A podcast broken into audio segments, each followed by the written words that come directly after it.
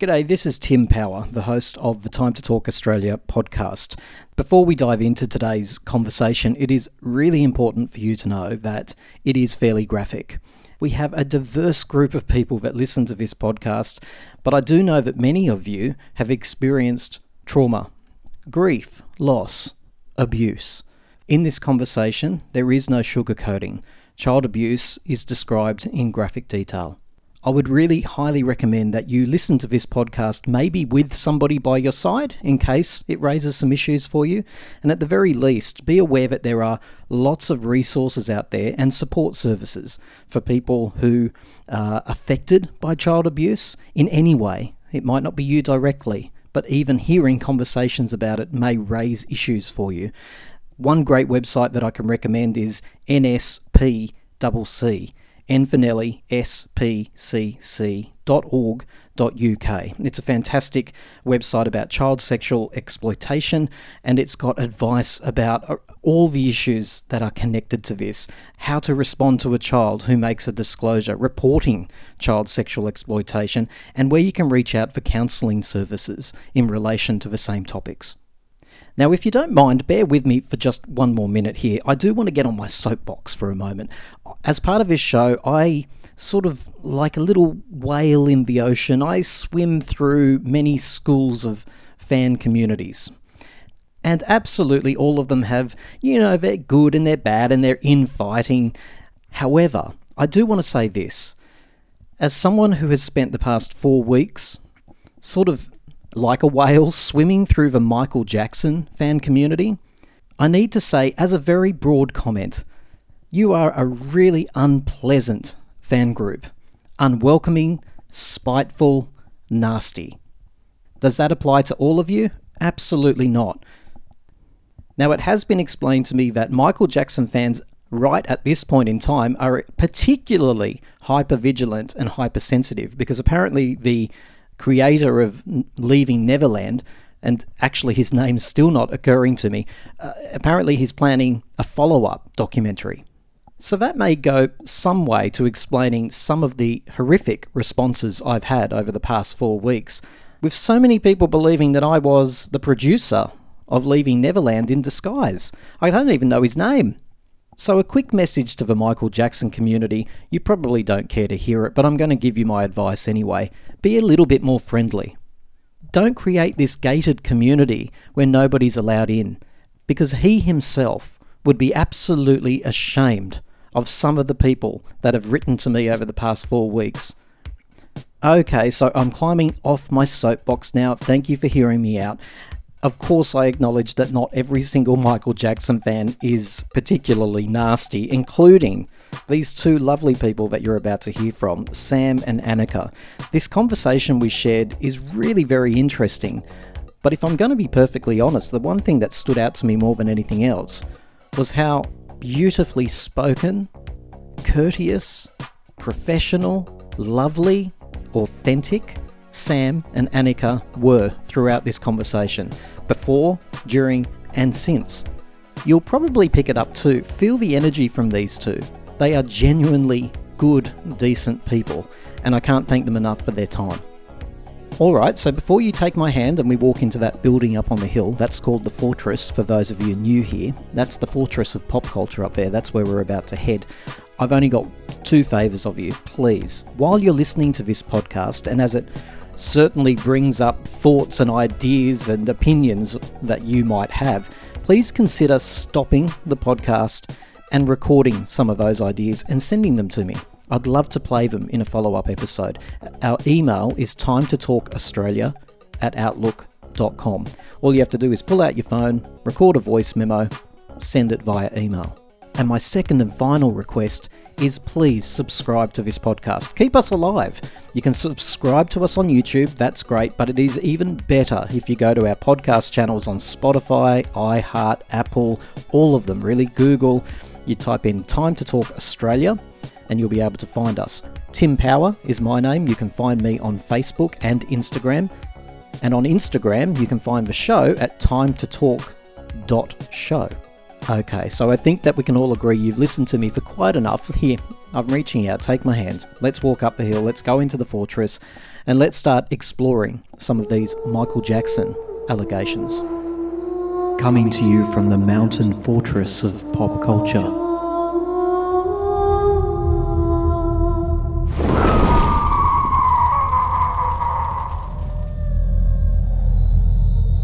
You're listening to Time to Talk. Artists seem to get in the way of the music. Get out of the way of the music.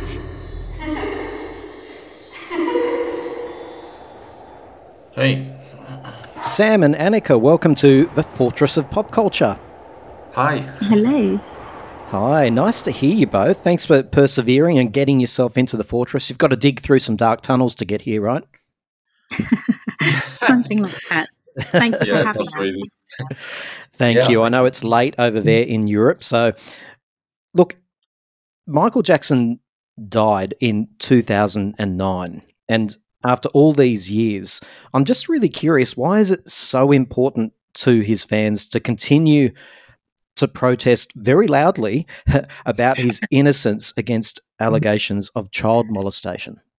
Michael Jackson should have felt vindicated when the jury delivered their 14 unanimous not guilty verdicts, but the media's irresponsible coverage of the trial made it impossible for him to ever truly feel vindicated. And uh, the, the legal system may have declared him innocent, but the public on the whole still thought otherwise and had um, serious reservations. And it's a shame that somebody who's dedicated their lives and their arts and their medium and given to the world so much has to continue to endure this. It really should be put to bed decades ago, and it hasn't. So for us, it's still an ongoing uh, concern that we need to um, uh, right a wrong, if you like.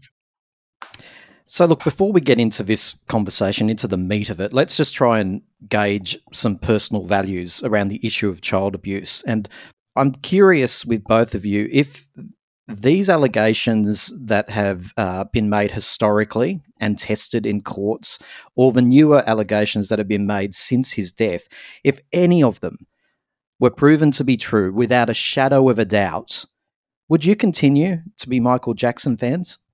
Absolutely not. Absolutely not. Unequivocally not. No. Yeah, without question. Are either one of you parents? Yes. Both of us.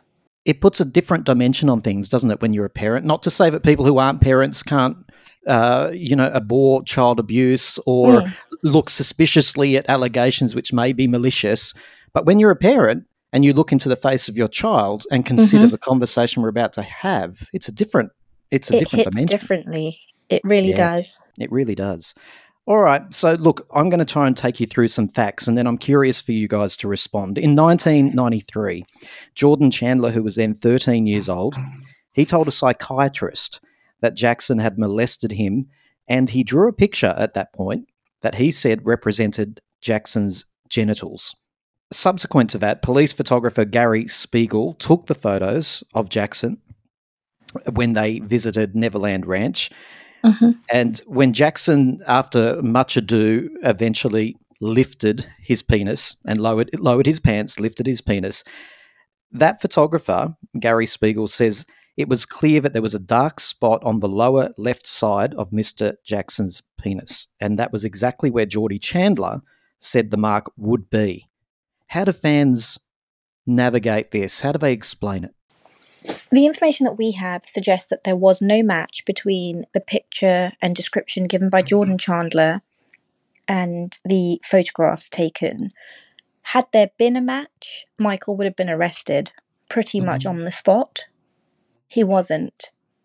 When you say information you both have that that says that that mark wasn't there, what is that information? Because it's I thought that was unequivocal that there were that there were blotches in his genital area that matched the picture that Geordie drew.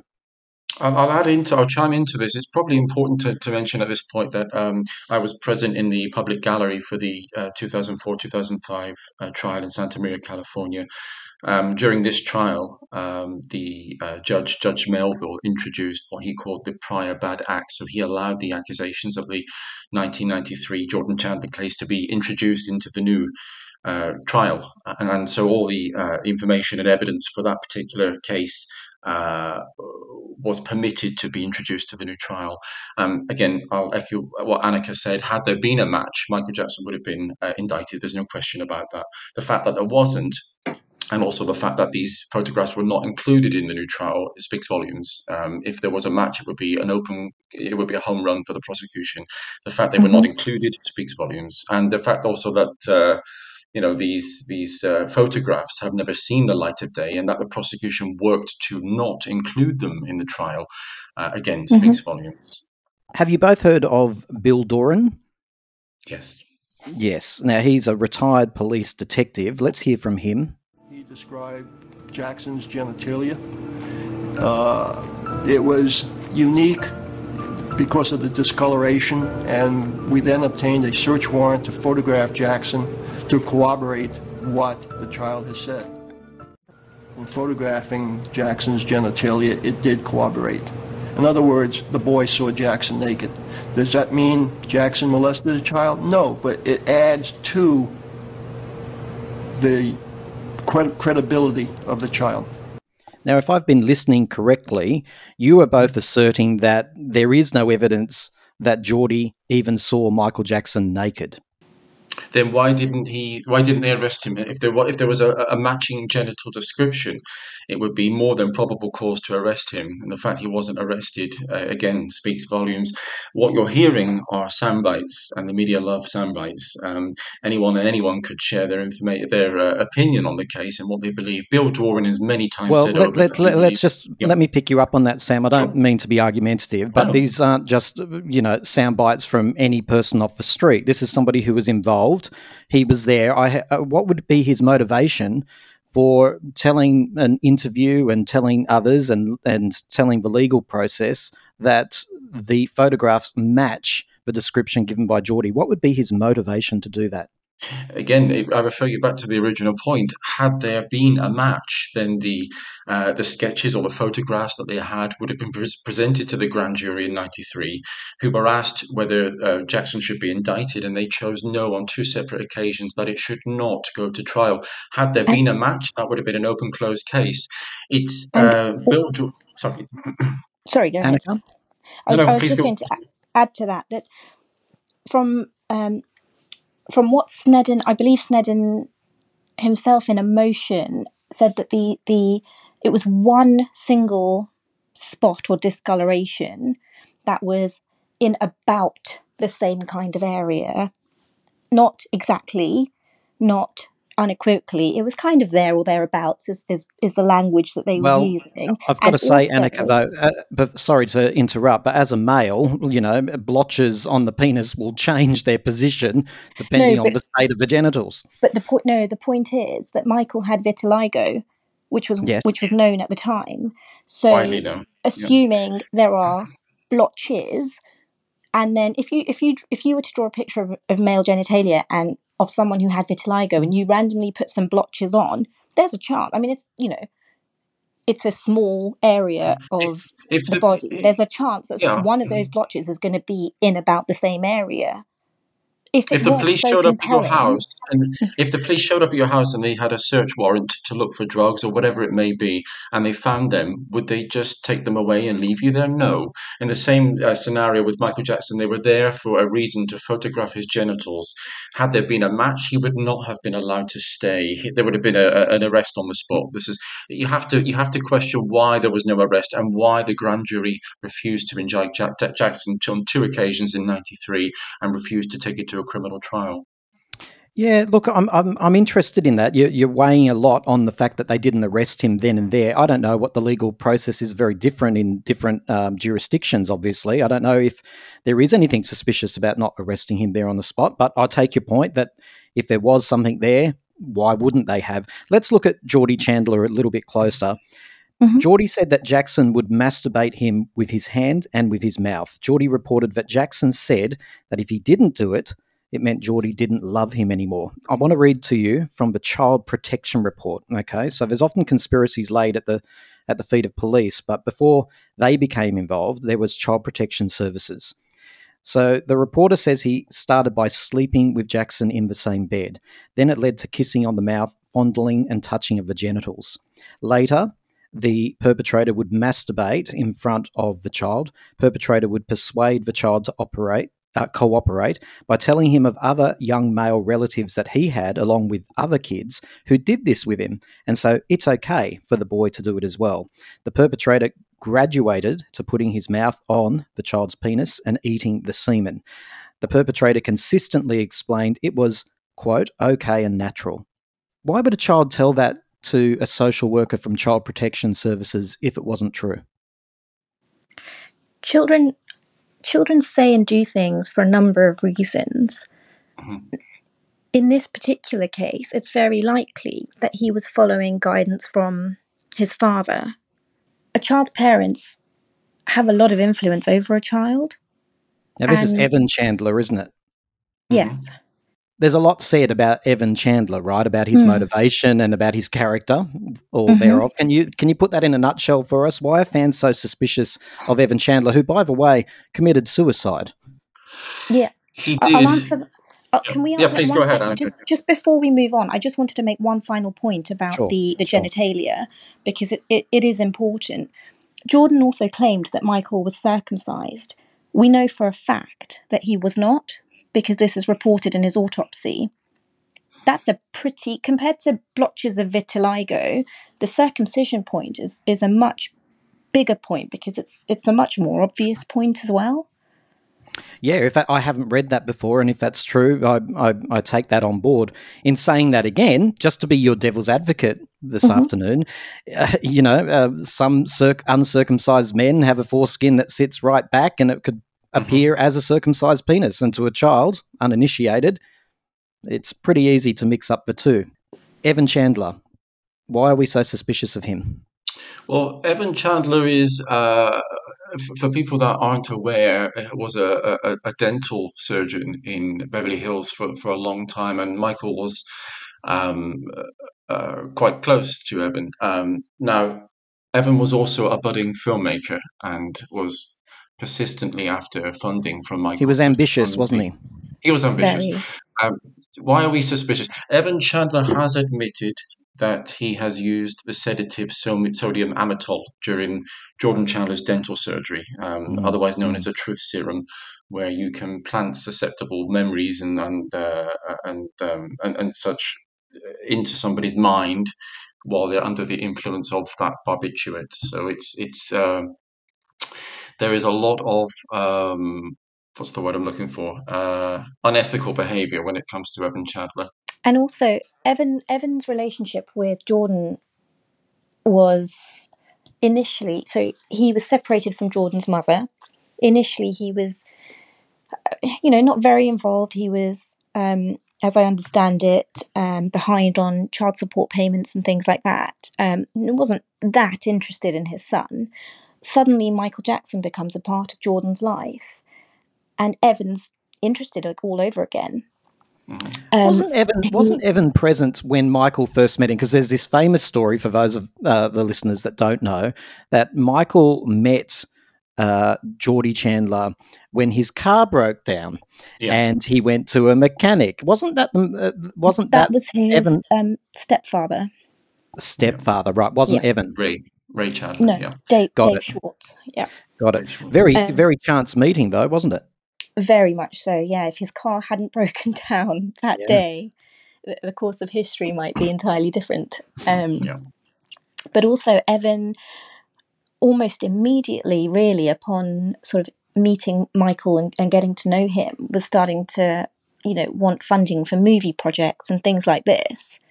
Um, and even when the allegations were initially made, they wanted to, they were asking for money for and funding for movie projects to make the whole thing go away. This is before it's all become public.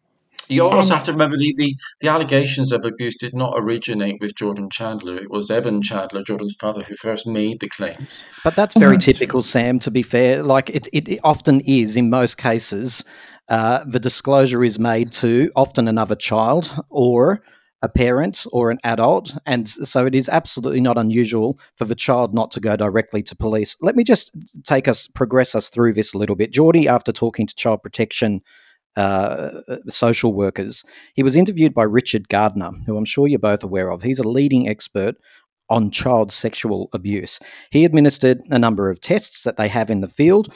He had extensive conversations with Geordie, and Richard Gardner, this expert, concluded Geordie was telling the truth.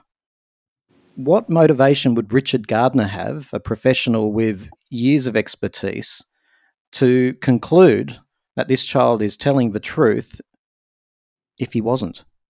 Yeah, yeah. I mean, as I say, uh, the, the the opinion of uh, child expert psychologists can vary. It's it's as we've seen many times in family court cases. You can have one expert that advocates for custody to be awarded to the father and one for the mother. The opinion of a child expert psychologist is is exactly that. It's an opinion of an informed advisor. It's not a fact. Um, it, similarly, Gavin Arvizo in the most recent court case in 2005 was also uh, was believed by the child psychologist. Um, however, under cross examination in the uh, in the case, um, the jurors simply did not believe his account because of the number of inconsistencies that were repeatedly brought to the fore. It may not be that he had a motive to believe or to disbelieve him. It's it's more the case he was presented with a child who was making certain statements, and he had no no reason not to believe him. Well, let's talk about that because some of Richard Gardner's own reports are publicly available. Geordie told Richard Gardner that Michael would refer to cum, ejaculation fluid, as duck butter. Now, that's very specific. So, if we're talking, because I'm hearing from both of you that there's an element of coaching here from Evan Chandler, the dad, that's very specific and ingenious coaching if it if it exists. And this is taken from Gardner's own report. Let me read it to you. Phase three quickly morphed into phase four, dubbed the more physical contact time by Dr. Gardner. According to the doctor's own transcript, this final phase had several graduated steps of grooming we're talking about here. Geordie described the seemingly innocent but ever more frequent hugs Michael Jackson gave him, then the I love yous that they exchanged, and next the quick kisses on the cheek that then graduated to kisses on the lips, and finally French kissing. The transcript of this session includes the passage. This is a direct quote from Geordie. I said, Hey, I didn't like that. Don't do that again. The doctor said, And what did he say?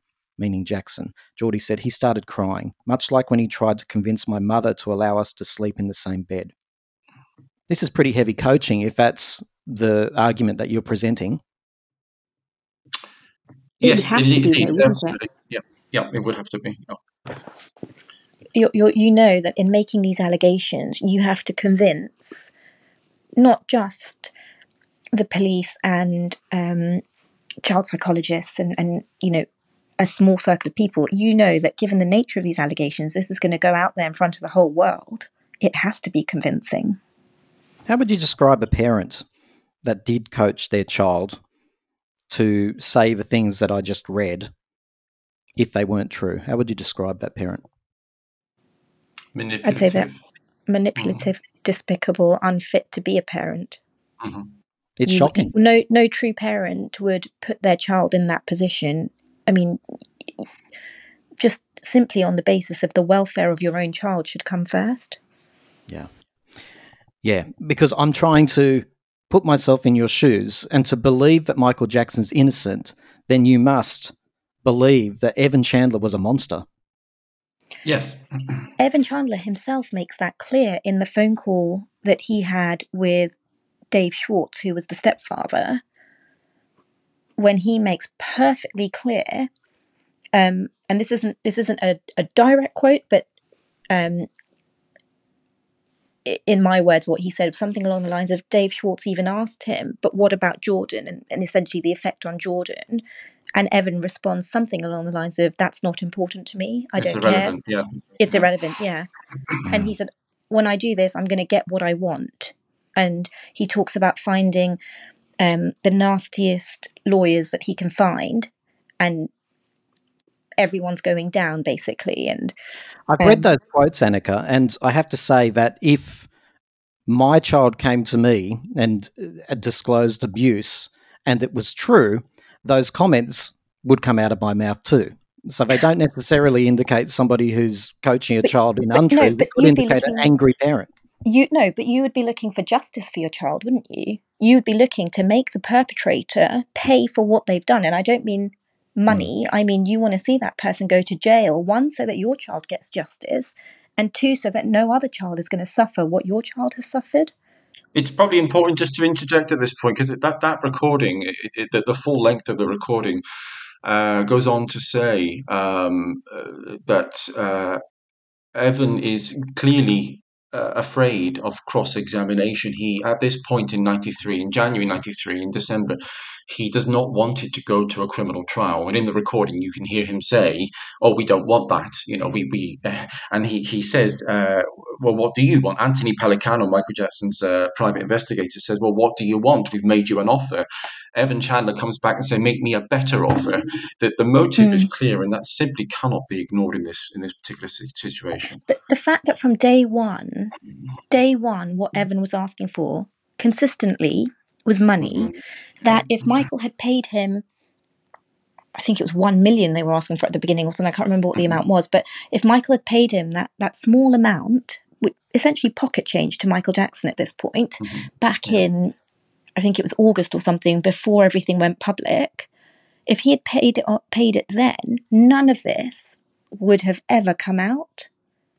They yeah, it was it was, it was extortion, it was blackmail. Either you give me this money or you fund these projects, or I'm going public with these allegations. I'd like to take you both back to 1979. There was a man, Terry George, from the UK. He's now a millionaire, actually, and he has a public profile. What happened between him and Michael Jackson? Let me read to you. Jackson was just 21 at the time. Jackson was touring in the UK with his brothers as the Jackson 5 pop group when he asked 13 year old Terry for his phone number after their first meeting. Terry told the Mirror that the entertainer would spend hours chatting to him on phone on the phone during their calls, and the Brit claims the adult star would phone him three times a week at 9 p.m. on the dot. Terry said. This is a quote from Terry. He'd often ask if my parents were in, and when I explained that they had gone out to play bingo, he would relax. Terry told the ABC he spoke about masturbation, about him masturbating, and did I masturbate? The property developer then said, then suddenly out of nowhere, he asked me if I masturbated and that if I did, did I use cream? I was puzzled and I said no. I said I didn't know what he meant. When I paused, he said, Would you believe that I'm doing it right now? And I could hear down the line he was making strange noises. Terry said it made him feel confused and uncomfortable. What motivation would Terry George, who's in the public eye, he's got plenty of money of his own. I've seen him interviewed. He's, you know, seemed like a very sane and sensible person to me. Why would he make a story like that up? These are part of the FBI files. Um, the FBI, um, as you may or may not be aware, they they investigated uh, at the at the behest of the Santa Barbara Police Department. They investigated Jackson for twelve years, and uh, these uh, excerpts from Terry's book were included in the FBI files. And uh, again, it's uh, quite simply his word against Jackson's. It, it is, and it is just that. Terry George has consistently praised Jackson before and even after his death. Um, However, again, it is just conjecture at this point. No formal complaint was ever filed, and he refused to be interviewed on that. Um, well, t- Terry claimed, said that he's he made recordings of some of the phone calls. It's not clear if he made say, recordings. He, made, he, claims to have made recordings, but can never evidence this and provide these recordings. Well, so, his uh, claim is it, that he's handed them over, and they're no longer in his possession.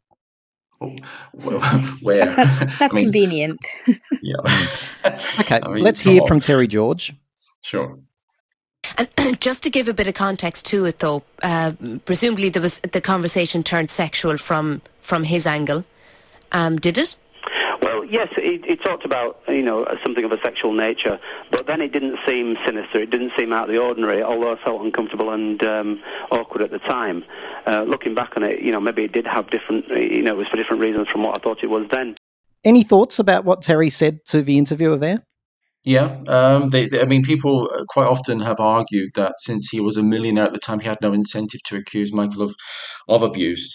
Uh, but Terry was not a millionaire in 1993 when he made the accusations. He was a, an unknown disc jockey with a with a gay chat business, uh, a company he wanted to promote. Um, the only reason he's since downplayed the allegation is uh, because the media blew a 10 second conversation out of proportion and he felt ashamed of the accusation that he made so he decided to withdraw from the public limelight. Uh, he of course he would never admit that he flat out lied because false accusers rarely do but he's up there with uh, other uh, people who have met michael once in a single non-private meeting and turned that into an allegation for fame so, Sam, you're saying it was the motivation was for notoriety, for fame, for attention.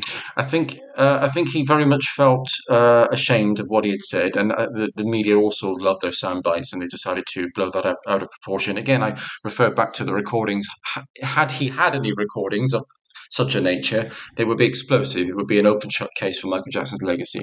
And Anika, he, I know uh, that you're you're trying to interject, but I, I just say this, Sam. I, I I take a little bit of issue with this the media loves sound bites business because if if somebody in the public makes an allegation or tells a story like the one that Terry George just made, uh, and Michael Jackson used to say this a lot too. He used to accuse the tabloid media of making up rubbish and all of that. But if someone in the public tells a story, it's actually a journalist's responsibility to let that person have a voice to tell that story, and then if there is an inch of credibility about it, to uh, make it public. That's their job. It, so it's also a journalist's responsibility to investigate the claims because anyone can say anything with credibility. I could say a lot of things about a lot of people and sound credible. Anika, eh, can I just say in response to that that if the threshold for publishing uh, things into the public domain was that it had to be 100% conclusive, then both you and Sam wouldn't be afforded the opportunity to be talking mm-hmm. to me mm-hmm. today. We no, can't. No, I appreciate. I'm not saying 100%. I'm not saying 100%, but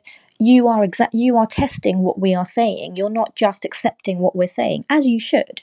You're not mm. just saying, oh, okay, Anika said this, that must be true. You're saying, oh, hang on, this is what Terry Georgia said, or hang on, let's listen to this, or let me present you with this. We're then providing the evidence or the opinions that we have, but it's a two way street. You are not simply taking what we are saying as fact no, but it's just that broader point because Michael Jackson, I'm a, a, big fan of his music, but he did used to irritate me by time after time telling people, "Don't read it; it's rubbish. Don't believe it." It's like, wow, this is insane. Like it's it's just way too broad. Not everything that is published is a myth, and I've heard twice Sam say that the media loves its sound bites. Well, to be frank, Terry George was not a soundbite. He was a man who told a story about when he was 13 having a sexual conversation with an adult famous pop star. And that is not a soundbite. I mean, that is a responsibility for a journalist to look into and let that man have a voice. Agreed, but the money is in the guilty verdict. The media are obsessed with sound bites. And how do you, I mean, having been in the trial and then coming home and going to my motel in Santa Maria, California, turning on the news, how do you reduce eight hours of testimony in the day into two yep. sentences or a soundbite or a headline and still remain accurate? The money mm. is absolutely in sensationalism, so there is already bias. There is much more money to be made in a guilty conviction. That's why more, more people are clamoring to make sure that he is perceived to be guilty, even if he's not. Terry George okay, he said he's had these conversations. That that's his word. That's what he's saying. We don't know that that's true. He's never filed a lawsuit. He's never taken his claims to any kind of authorities. Um, in fact, from my recollection of Terry George, my understanding was that it was him pursuing Michael Jackson. Not, not, and I'm not suggesting that he was pursuing him in any kind of romantic or sexual way. I'm just saying that he was kind of chasing Michael Jackson, wanting that relationship with him rather than it being the other way round. Um, I've even got something in my mind about how the reason his contact with him stopped was because his parents got really angry at him for for um, having such a high phone bill calling the US. So it was him calling Michael Jackson, not the That's other right. way around. It's true. Um, and he used to say Joseph would answer, Janet would answer, and the phone right, bill was but, so high that the family it, phone got cut off. Right. So if Michael was trying to do something with Terry George, you'd expect him to be chasing him, him to be calling him all the time. I disagree with you, Annick. If you want to be a suspicious mind, you could say that Michael had told the child to call him so that it didn't show up on Michael's phone records. Uh, but again, that's, that's making something up. If we're just looking at the evidence, and, and, and George has never himself said that. Let's move on to Macaulay Culkin. Um, now, he has continuously denied that anything sexual happened between himself and Michael Jackson. He's been a big defender of Michael. Uh, but he does acknowledge that he slept in the same bed as Jackson. He does acknowledge that Jackson gifted him with a gold Rolex watch at the age of 11. Um, and Michael himself has said that he would sleep in the same bed as Macaulay and Kieran Culkin, all jamming in, I think was the quote. Is it strange behaviour that Michael Jackson and Macaulay would publicly state without any shame or favour that they slept in the same bed together? Therein is the issue, uh, without any shame. I mean, you know, this is uh, a man who has uh, befriended a young child star because they share similar upbringings and they are um, simply not ashamed to uh, admit that they have shared uh, a bedroom. Is it is it normal uh, in, in relation to our standards, societal norms? No, absolutely not.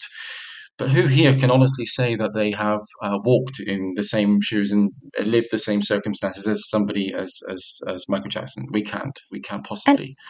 And not just that. Look, should an adult, just from the perspective of how it looks, should an adult share a bed with an unrelated child?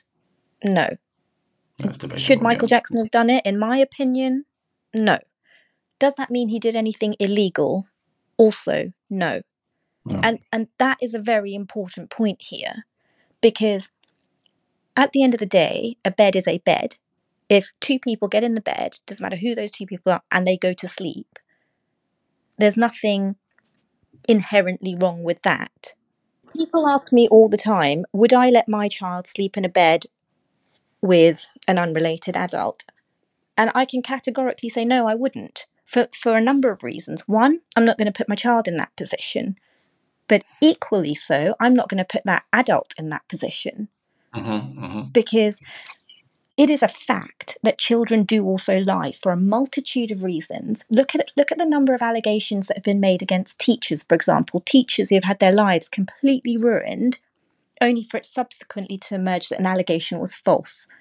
Okay. And there's as much responsibility on the mothers and parents of these children as there is on Michael. Should any of them have agreed to this situation? In my opinion, no. Does it mean anything illegal happened? No. That's why we have to examine the evidence. Just a point of clarification, too. I, I take your point that there are vexatious claims, Anika, but the uh, percentage of vexatious claims regarding sexual abuse is remarkably low, and that has to be accepted. And that's across the board That's true, yeah. internationally. I, I, mm-hmm. I, let's move on to Jackson's maid, Adrian McManus. She said, Oh, please do. I, could- I, I'd love this. Yeah, please do. Okay. All This right. is an easy Cle- way home clearly a for us. fan favorite, Adrian. If you're listening, you're, you're you're very popular amongst the fan community. It's one way of pissing it. Well, look, uh, Yeah. she she stated that she would find Vaseline all over the house, and let me read to you what she said. McManus claimed on multiple occasions she saw Jackson with little boys in his bedroom where he kept a jacuzzi. Quote: Michael would have his underwear floating in the water. And the little boys' underwear floating in the water together. She said, "quote If they if they weren't floating in the water, they were outside on the floor around the jacuzzi. So I would find stuff like that. With all the little boys, he would hold their hands, he would kiss them, and they would fight for Michael's love. It was a very strange environment to watch. McManus uh, was a, a, an employee at the Neverland Ranch and uh, comes with uh, uh, significant, or is a witness with some heavy baggage, put it that way, and is part of the reason why uh, Jackson was acquitted on all 14 counts in the 2005 uh, trial. Um, again, I have first witnessed uh, testimony. I, I was there in the public gallery, so I got to see and hear her testimony. Um, McManus was also sued successfully by Michael Jackson for uh, theft of property from Neverland, and also Now, let's just clarify that that was a sketch, wasn't it, that she found in the trash? Allegedly, yes. yeah, and she, was lost fined for that. Well, it's not alleged because she herself has said, yes, I, I took that sketch. I found it the trash. I wish I never had. I wish I could go back in time.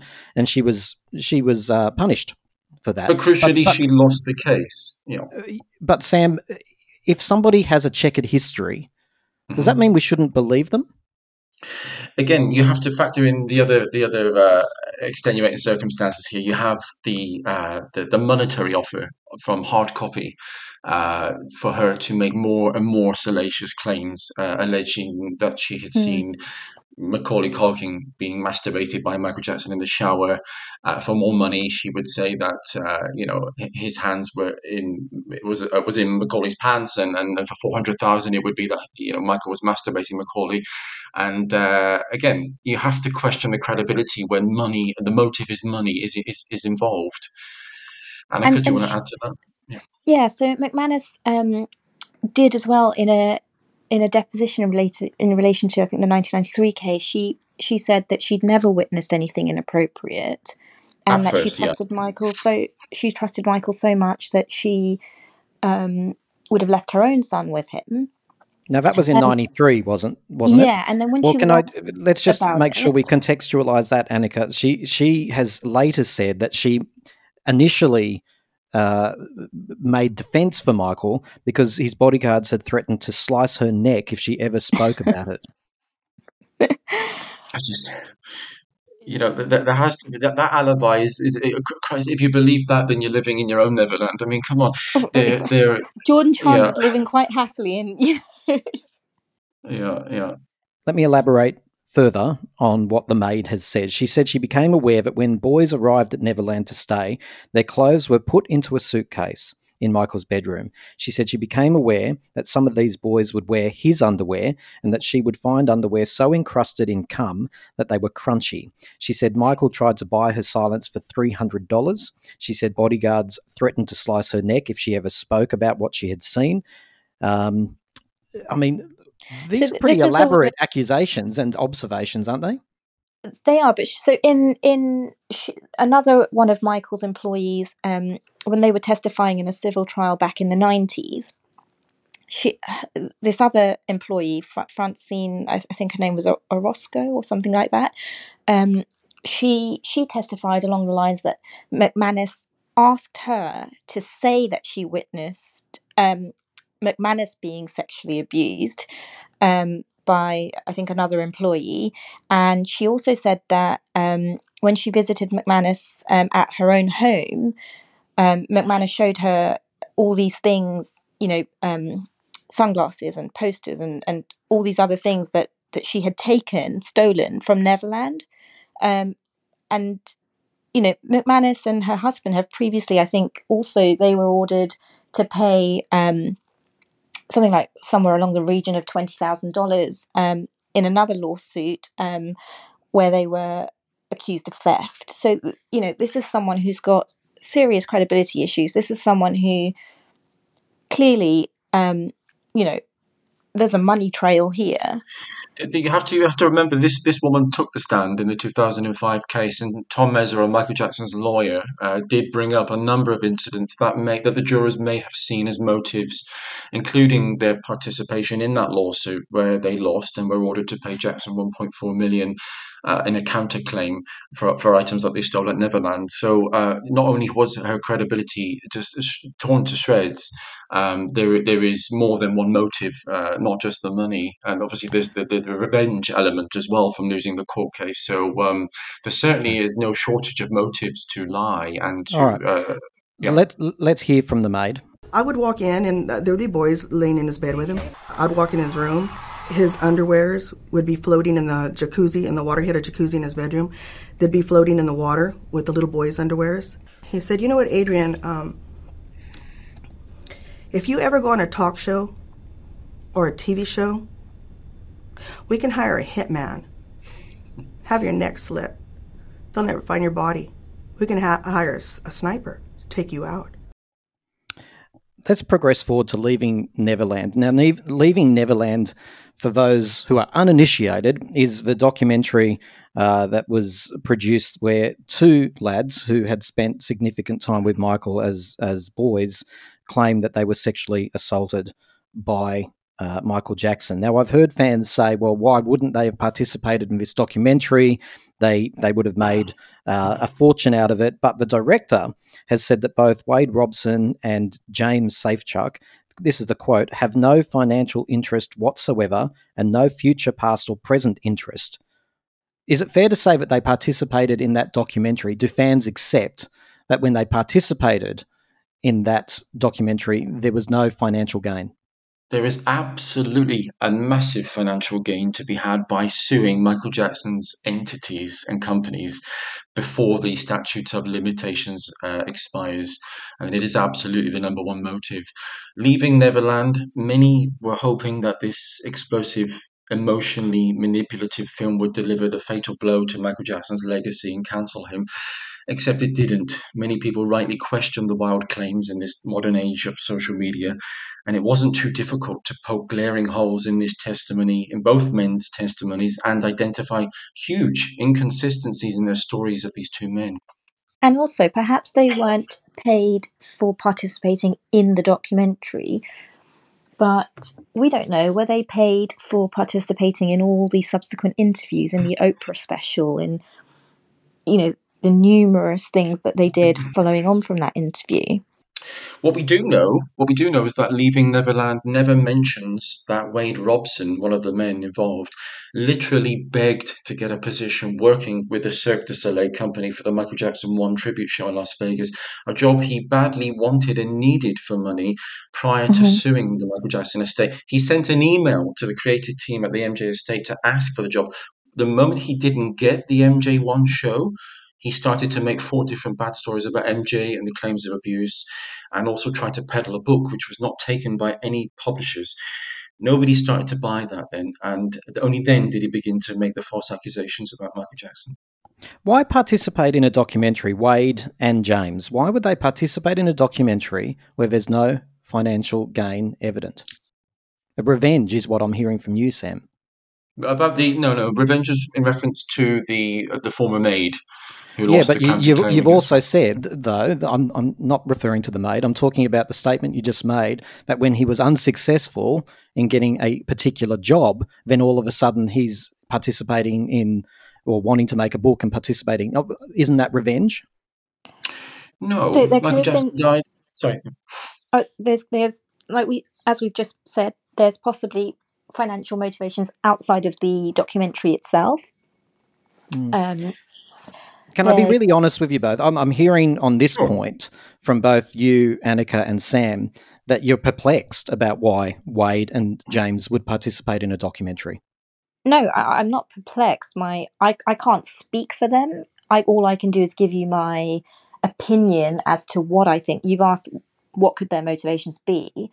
I'm struggling myself to know why Wade and James would participate in a documentary with no financial benefit well, you you, you say no financial benefit, but they are. Let's you know. Let's not beat around the bush. They are currently pressing claims in the California courts against the Jackson Jackson estates and its. They could have done uh, that without making a documentary, though.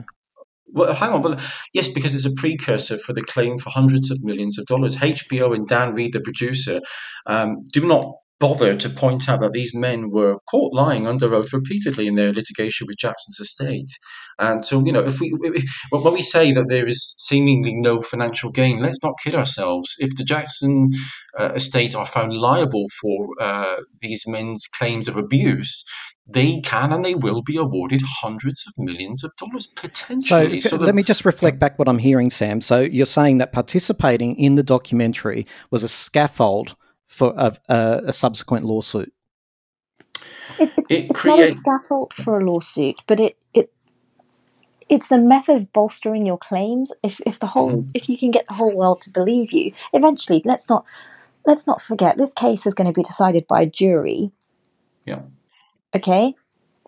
Now, what a great way to get your side of the story out there in the most emotionally manipulative way possible. Because a, a courtroom is not going to be immune. Yeah. so well, I am hearing from you both though that this documentary because look, the reason I'm pushing on this is because if I was making something up and uh, uh, and participate in a documentary like that again with no direct financial gain from that project and subject myself to worldwide international humiliation, um, gossip, innuendo, I need to understand what the mo- because it seems clean the motivation to me if they haven't benefited. But from both of you, it sounds like you're you're both suggesting it sets up uh, public persuasion in subsequent lawsuits. Well, you it, have to remember that. Sh- yeah, sorry, Anika, you go first. It it does, and it also, as I you know, as I've said a couple of times, the question was asked simply have they been paid for participating in this documentary? And the answer was given no. They did a lot of things, and there's a lot of ways to structure a payment so that it's not directly for your participation in this documentary. So you think they were secretly paid in some way? I, am not even saying se- I'm not saying secretly, but the question they've been asked has been answered. Nobody has delved into this in any great detail. It is impossible for anyone to say they were not paid for this or for in well, it's some not. kind It's not way. impossible, to be fair, Anika, because the director has made it possible. He said they have no past, current, or future financial gain or interest in this film. It's not impossible at in, all. in the film, yeah, but we like as I said, they've done a lot of other things. There's no way to know whether they've been paid for that or not. Can we look at Wade Robson in a bit more detail? So, Robson said the abuse ranged from being forced to give oral sex to penetrative intercourse. This is a quote Michael tried to penetrate me in the anus with his penis, trying for a while, and I guess was able to a bit, but I was re- it was really too painful for me, so he stopped. Jackson described the abuse as how to show love, but insisted he would never tell anyone. Uh, being allegedly molested by the pop star, however, didn't feel strange because of the status Jackson held in Robson's eyes. He reflected during the interview with a, uh, the Guardian newspaper, he made me feel complicit, that I wanted it, at least as much, if not more, than him. And I also recall, as an addition to that, that Robson said he felt very much like Michael Jackson was a father figure. He is lodging a lawsuit with the intention of coming out of this with a huge financial win. Huge. So he has to make these claims as disturbing as he can. Thus far, their claims have been thrown out of court multiple times for for various reasons. Just because he's saying something, it doesn't make it true, and he's got a huge motive to lie. So moving my hands um, to touch his penis, uh, which, you know, was erect. Him talking to me, you and I were brought together by God. This is how we show our love. I mean, it escalated rapidly. So taking showers together and, you know, fondling and kissing. So him kissing me, I mean, like full open mouth, tongue in mouth, kissing. He would put my fingers on his nipples and like tell me to squeeze them. And he would moan and react to that like it felt good. And I liked the feeling that was making him happy, that was pleasing him, you know. And then Michael pulling my pants and my underwear down, pulling them off, and uh, and going down and starting to, you know, perform oral sex on me, his mouth on on, on my you know seven year old penis. You know, quickly it turned into having me perform oral sex on him too. Mean, to be honest and to be graphic about it, like, you know, a full adult grown man size penis in my mouth, you know, in a little seven year old's mouth. He didn't ejaculate when he had me perform oral sex on him, um, but he used to, he would masturbate in front of me. He would have me kind of go to like the corner of the bed, like a far corner of the bed. So he'd be laying laying back on a pillow and have me go to the far corner of the bed and, and um, be on all fours and have me sort of just bend over my my knees, you know, um, so he could look at my anus while he was masturbating. And I was just kind of on display. And then um, periodically through that, he would kind of come up and um, and stick his tongue in in my anus. I don't know about either of you, but that is incredibly hard to listen to. Uh, he said that there wasn't a night that he was with Michael where they weren't sexual.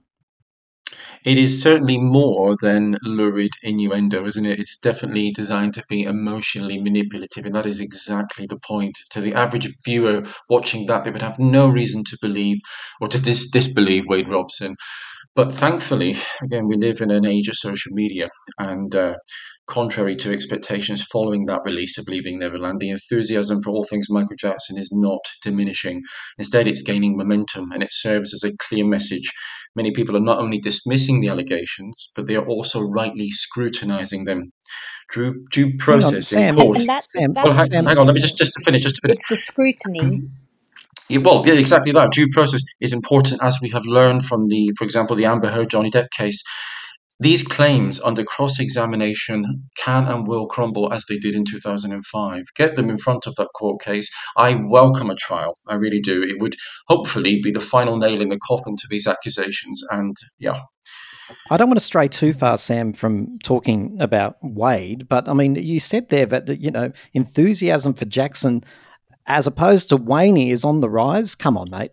Let, let's well let, let's look at the let's look at the facts of this one here because Absolutely ridiculous. This man's reputation is in tatters. Well, let's well let's look at the facts. The Michael Jackson brand. If we just focus in on the art and the music, music, uh, music street, Michael Jackson's brand has never been stronger. The Tony Award-winning Broadway show MJ is touring the world, receiving rave reviews, sellout shows. In the first year alone, eighty-five million dollars sold.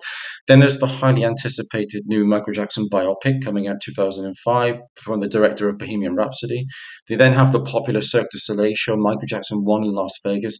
Michael Jackson last year in 2023 secured the position of the highest earning dead celebrity, even outselling many living Yeah. popular artists. Sam, So, Sam, yeah. Mm-hmm. I'm gonna I'm gonna interrupt you. None of that measures reputation. That We're just measures reputation? that his his his musical um, back catalogue and his estate is worth a lot of money. That's all that proves.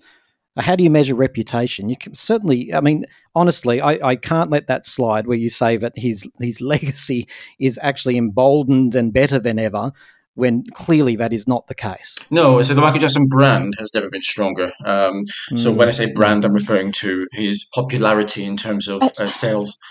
Uh, uh, for many people, it's inextricably, inextricably linked uh, f- for, for the for the um, what's the word I'm trying to say here for the um, morality of his alleged crimes. For many people, is too distasteful that they couldn't listen to to his music or, or buy any any of his products. The fact that he is uh, so uh, widely received still well in this modern day and age is also quite a testament to the, the, the fact that people are simply not buying these accusations because there are so many inconsistencies and holes poked in the testimonies. There was a limo driver, Stephen. He also claimed to have witnessed what he considered to be overly friendly cuddling and kissing in the back seat of the limo between Jackson and several different boys. Stephen told us about a woman named Norma Staikos, Jackson's personal executive assistant, as as I understand it, she's still very loyal to him, who arranged for busloads of underprivileged boys and girls to visit Neverland Ranch. On more, on more than one occasion, Stephen said he had personally seen groups of these kids arrive for a day of fun at the ranch, and he had observed Michael selecting young boys who had become what the King of Pop referred to as his special friends. Stephen said he would watch as Staikos, the personal assistant, would approach the anointed children to request their home phone numbers. So again, this is just something that someone said. Let's let, let's take a look at. Let's examine this. Okay. Yes, Michael did have busloads of mm-hmm. underprivileged children visit Neverland. He created Neverland as much for hi- himself as he did f- to help others. He didn't have a childhood. It's you know it's one of the things he's spoken about many many times. He didn't have a childhood, and he fully sees and, and feels for other children who are in a similar position, be that through being underprivileged, um, you know, ill health, whatever the reason may be. So he regularly had busloads of underprivileged children come to Neverland where they could just be entirely free for a day or however long they were there for. Not one of these anointed children have come out to say that, to support this claim. Yeah, that's crucial. Okay, which and if if there were so many of these anointed children, you would think that at least one might have come out and said, "Yeah, I was one of those who, you know, whether to support him or to make an accusation. Either way, we haven't heard from any of these anointed children." You well, know, they can- sorry, sorry, Anika. There, there are four people, four boys who have said that they were molested by Jackson, if not five, I think actually. So that's that's And- not strictly and- true. and many, many more No, no, but these weren't these weren't part of. uh, Sorry, I'm separating those that have made these allegations from these busloads of children of underprivileged children. I, I'm talking about that group of people. Um, and all I'm pointing out here is we cannot just ta just because this limo driver has said it doesn't make it true. And this this is the point with you've got to examine what people are telling you. So when you do delve into that further, okay, he's saying busloads of children have been brought in and some were anointed. Okay, to use the language that he's using how can we've never if there's so many of these how come we've never heard from any of them to say yes okay i was one of these busted children and yes michael selected me and then following from that either no nothing ever happened or okay something inappropriate happened we've not had either way Um, what you're referring to there, the testimony from this Stephen and Norma Staikos, is uh, testimony from the 2005 trial. Of course, Michael Jackson was acquitted on all 14 counts uh, in that particular trial. Um, again, in every example you've given, from Terry George to um, to Brett Barnes to the gardener, the, the child psychologist, to Culkin, to Chandler, to, to Wade Robson, you've given their very lurid description of abuse, which again comes down to the crux of it. It is just their account of what they are saying has happened. When it comes down to cross examining evidence, that is where it matters. So, yeah, get it in front of the trial. Get it. Uh, when, when it was announced that this would be going to trial in uh, earlier this year, it was a sigh of relief for me because this has been ongoing for far too long. There is clearly a public interest in, you know, in ascertaining the truth to this. Jackson said that he would never ever harm a child, and I've heard, I've watched all of his Mhm. interviews. I would argue Yeah. he says that repeatedly. I would never Yeah. harm a child. I'd slit my wrist before I'd do such Yeah. a thing. My question to you both is this, and it's always stood out to me: Is it possible that Jackson just doesn't see sexual contact between an adult and a child as harm? so i'm not going to go into explicit detail over this because uh, you know I, I i respect his privacy michael knew 100% he, he had no belief that sex with children is in any way acceptable um i am fortunate enough to be one of the people that michael called. I've spoken to him a number of times on the phone. I've been to neverland um a number of times as well. So i've had i've had enough interaction with him to have some idea of some of his beliefs. Did he ever mention any of this? Yes. Was it very clear where he stood on the topic? Yes having had those conversations i'm still here defending him Sometimes amateurs know best, and a lack of professionalism is all you'll hear on the Time to Talk show. Join Tim and his panel of guests as they wade their way through a range of news, music, and pop culture treats. Time to Talk, the show hosted by amateurs for unprofessional listeners. I've got to say this, Anika and Sam. I, I am absolutely, after listening to you for this period of time, I know that your hearts are in the right place. I know you, you're not defending something or well, believing it, but defending it. I know that. I know you're trying to come come at this from logic. Let's talk about Latoya. Uh, Latoya, she says, I just think Michael needs help. She told reporters. this is many years ago. This has been going on since 1981, and it's not just one child. Latoya Jackson told reporters that she could no longer be a silent collaborator of his crimes against small, innocent children. If I remain silent, then that means I feel the guilt and the humiliation that these children are feeling, and I think it's very wrong. She also said in the news conference that she called, it's very famous, you can look it up on YouTube, that there have been uh, checks uh, monetary checks made out to the parents of children who she says were abused by her brother. This is the quote I've seen the checks and I've seen the checks through my mother. She showed me these checks that Michael had written to these children, and it's for a great amount. I'm not speaking about pennies here. The sums are very, very large amounts. His own sister, guys. Yes, and again, you've got to you've got to uh, evaluate both sides of the story here. To just put forward that one narrative, you have to also acknowledge that later uh, Latoya refuted her statement and uh, rescinded that and made a Multiple public apology. times. Say again. multiple times. Multiple She's- She, she has absolutely retracted everything she said in the 90s multiple times. formally retracted on public record and also gave the, the reason why um, at the time she was in a controlling abusive relationship with a gentleman called Jack Gordon and uh, it was Jack Gordon's monetary interest once again um, that fueled his uh, abuse physical and emotional abuse of Latoya and uh, prompted his uh, coercion to make her make those statements. Latoya has since retracted that many times publicly and has since uh, made amends with Michael before he died. And and it needs to be made clear she has said um, very recently that she doesn't believe her brother was a pedophile. But listen, back in the 90s, she said she also saw specifically a check for $1 million written out to the father of James Safechuck, who we're about to talk about. And this was when James, or Jimmy as he was known when he was a lad, was still a young boy. I just want us to listen to Latoya. But I cannot and I will not be a silent collaborator of his crimes against small innocent children. And if I remain silent, then I means that I feel the guilt and the humiliation that these children are feeling, and I think it's very wrong. I have seen checks payable to the parents of these children. I love Michael very dearly, but I feel even more sorry for these children because they don't have a life anymore. They don't.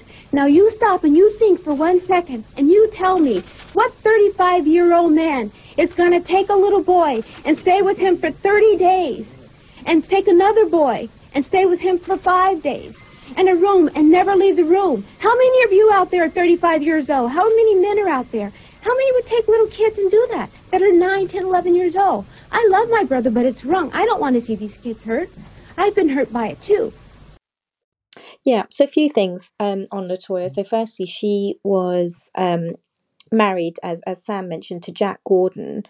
It's very, very important to note that Jack Gordon was, uh, again, as Sam has mentioned, physically and emotionally abusive. He he would beat her regularly. He isolated her from her family. He, you know, he he was known to have mob connections, and he regularly threatened her that he would have her family killed or harmed if she didn't do as he said.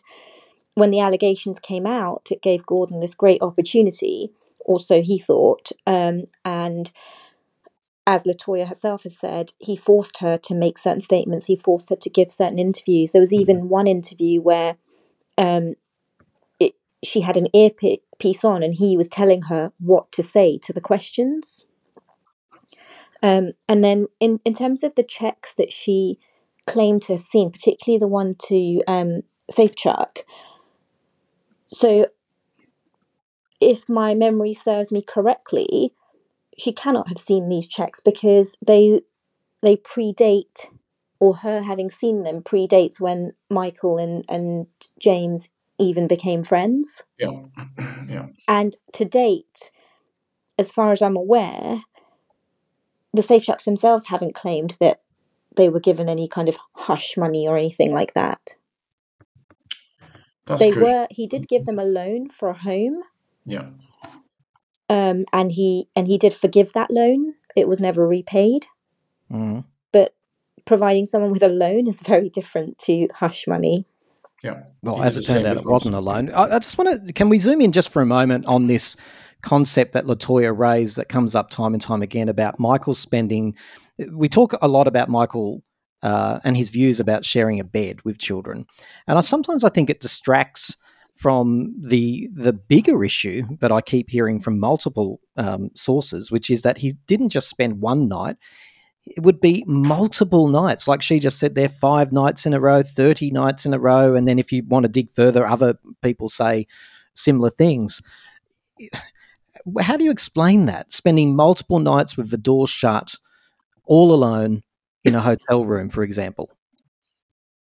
Well, it's interesting you should raise that point because uh, James, uh, later in Leaving Neverland, gave a very graphic, detailed description of the abuse. In which case, uh, uh, he doesn't mention uh, being in the bed for either him or Wade for, for 30 days at a time.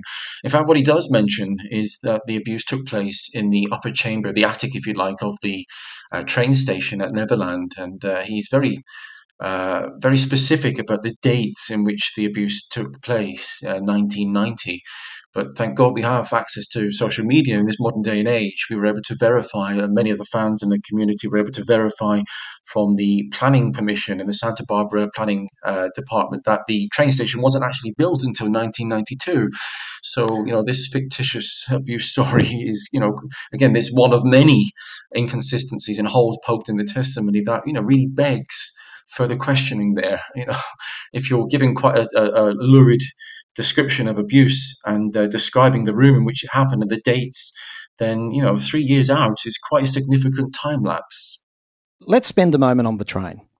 This Sure. is huge in Michael Jackson's um, uh, defense community, if you'd like to call it that. And I, I don't mean any disrespect in calling it that.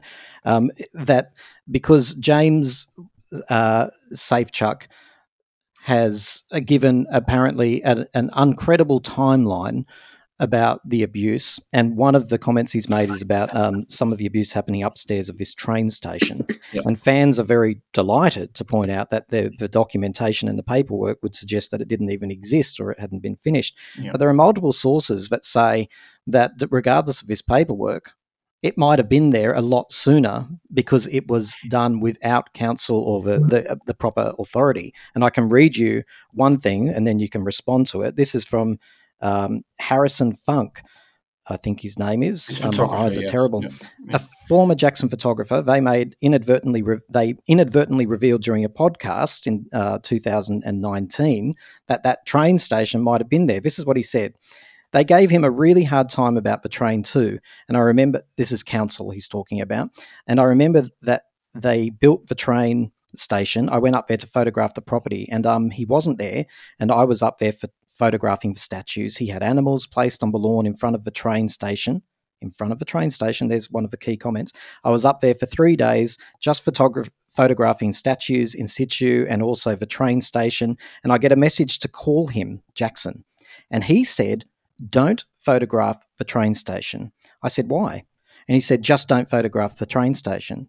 I said, Okay. And then he calls me back and he says, I need to talk to you, but I can't talk on this line because I don't know who's listening.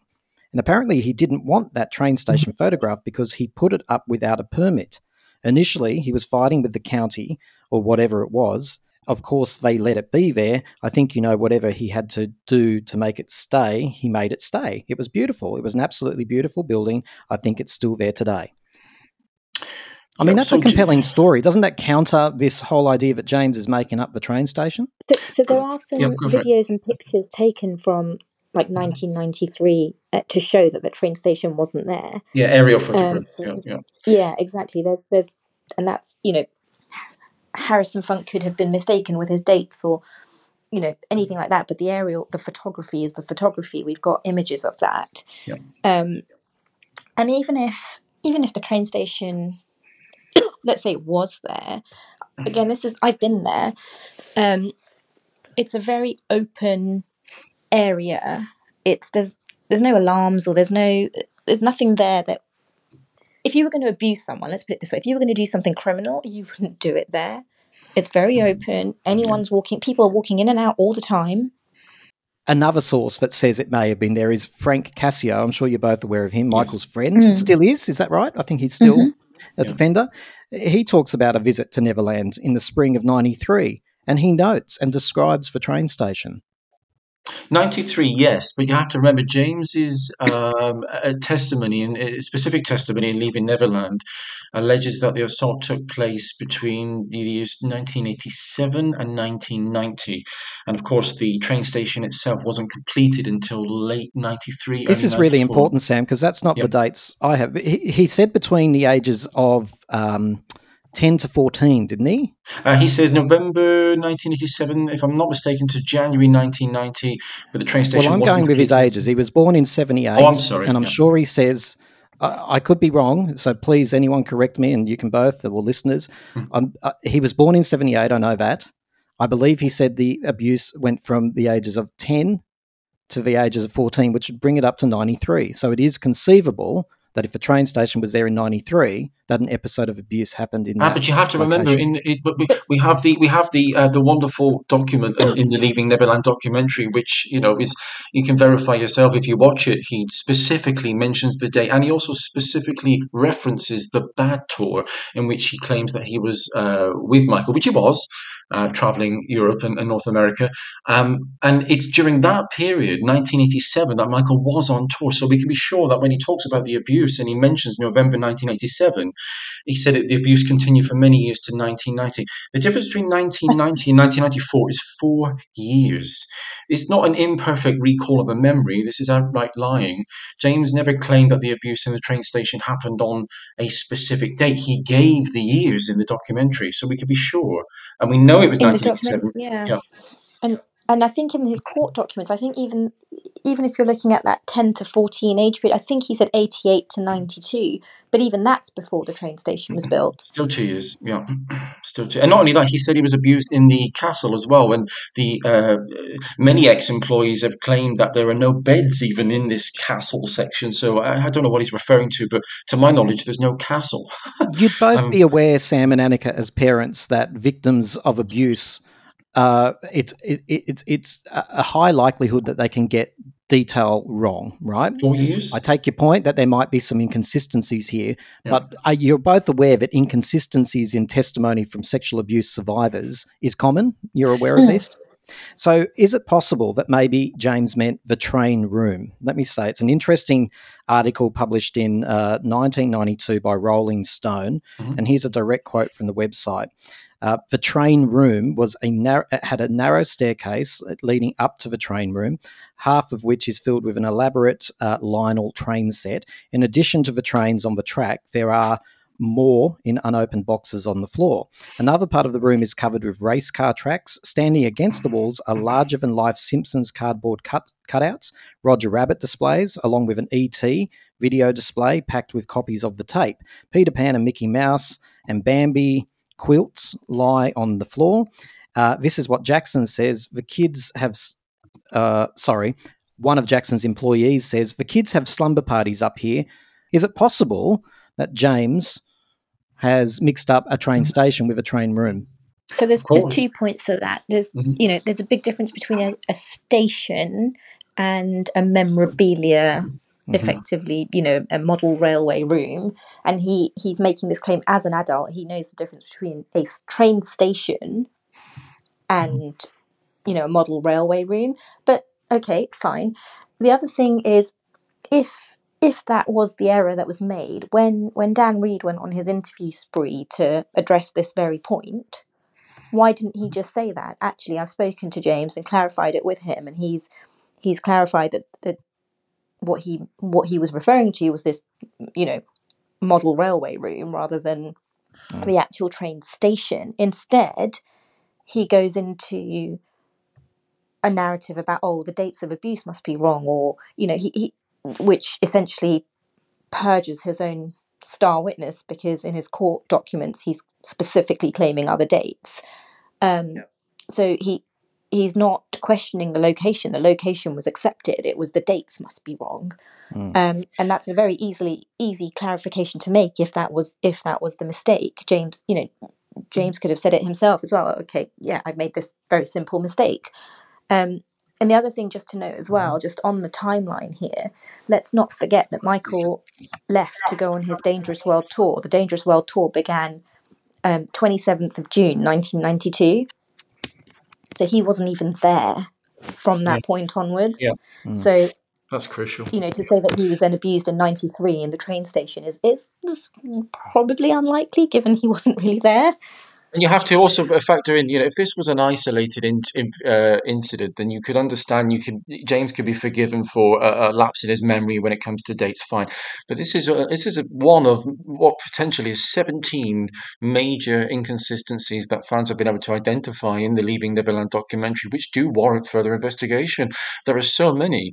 I could pick out a few, um, but it's really important to subject this to the court of uh, of law and uh, due process is the only Well- way to really effectively answer these questions.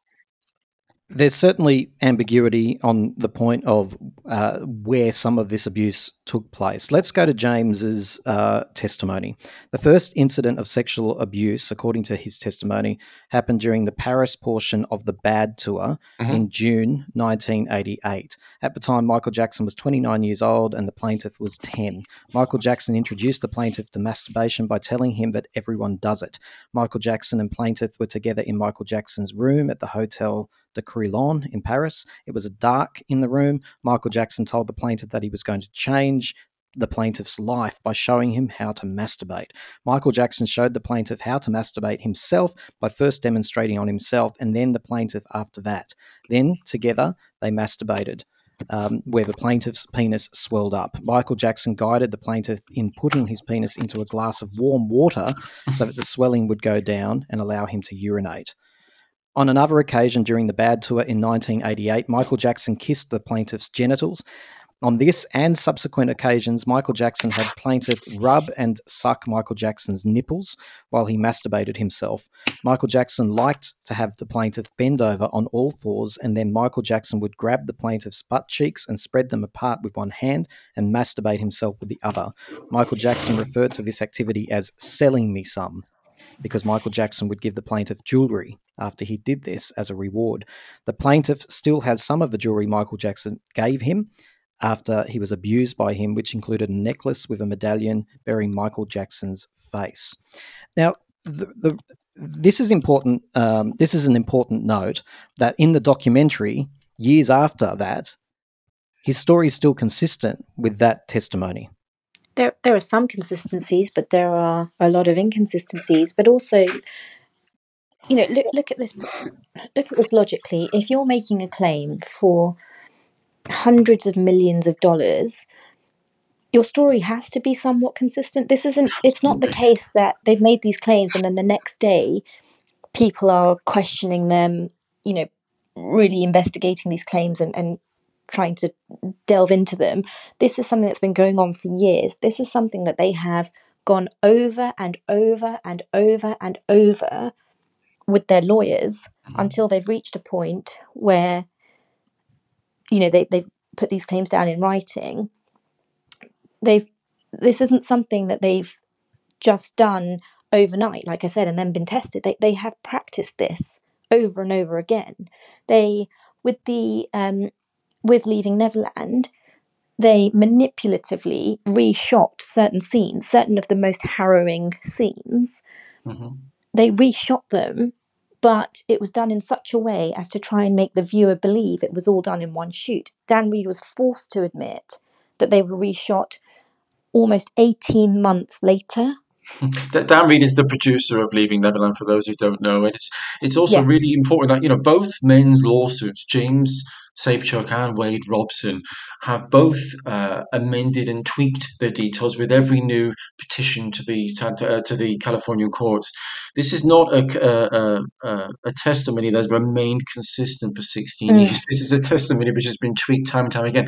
In fact, uh, Wade like version 11 or something now. well, Wade, Wade himself uh, was ordered to uh, provide unredacted copies of his emails to his own mother, which talked about the alleged abuse, and he refused to give the court this uh, this evidence. And later, he was ordered to, and when he provided it, it was clear why he had withheld that that evidence, because in it he is constructing and and uh, weaving a narrative with his own mother about the alleged abuse to get the story straight, to practice, to rehearse, to coach, so that he could be sure. And there's even an instance in that where he highlights something to his mum and he says, Did this ever happen? And she ever says. No. And he still uses it. Still uses it, yeah, yeah. James was asked uh, why he originally, because both he and Wade originally said no, nothing ever happened when they were when they were uh, younger, and he has stated that he was simply scared of being caught and he was ashamed. Let's hear from James. And I say married because we had this mock wedding ceremony. We did this in his bedroom. And we like filled out some vows. It's like we're bonded forever. It felt good. And the ring is nice. I was really into jewelry, and he would reward me with jewelry for doing sexual acts for him. He would say um, that I need to sell him some so that I can earn the gift. Would you both accept that, at, at the very least, in all the stories that we're hearing, there is a really clear pattern of grooming, gifting, um, the graduation of the abuse, starting with cuddling, starting with uh, then progressing to kissing on the cheek, kissing on the mouth, touching. All these stories are fairly consistent. Again, all these stories have been rehearsed. All these stories they've not come out overnight. This is this is something that's been rehearsed for a long time. And also in the Um, public domain as well from the previous cases. Yeah, it's not new news. Exactly. Exactly. These these have been constructed. There is there is a motivation here of hundreds of millions of dollars potentially to be won. Now, if you think of what people pick up a newspaper, people will kill each other for a hundred pounds. hmm Okay, people will, uh, you know, run over their own mothers for pennies. So, what do you think they're going to do when there's hundreds of millions of dollars at stake here? Detectives, social workers, clinical psychiatrists specializing in pedophilia, they're not motivated by money. No, but they're Wade Robson, they're- James Safechuck participated in a documentary with for no financial gain. that we are aware of, Hmm. but with the financial gain of the lawsuit hanging over them. That's that's the end game here. The documentary is not the end game. All of this, all of this extra stuff, these are not the end game. If it was, they could have done all this without. The reality is, Michael's not here. Let's say he did do this. Michael's not here. So no matter what they do, he's not going to pay for it.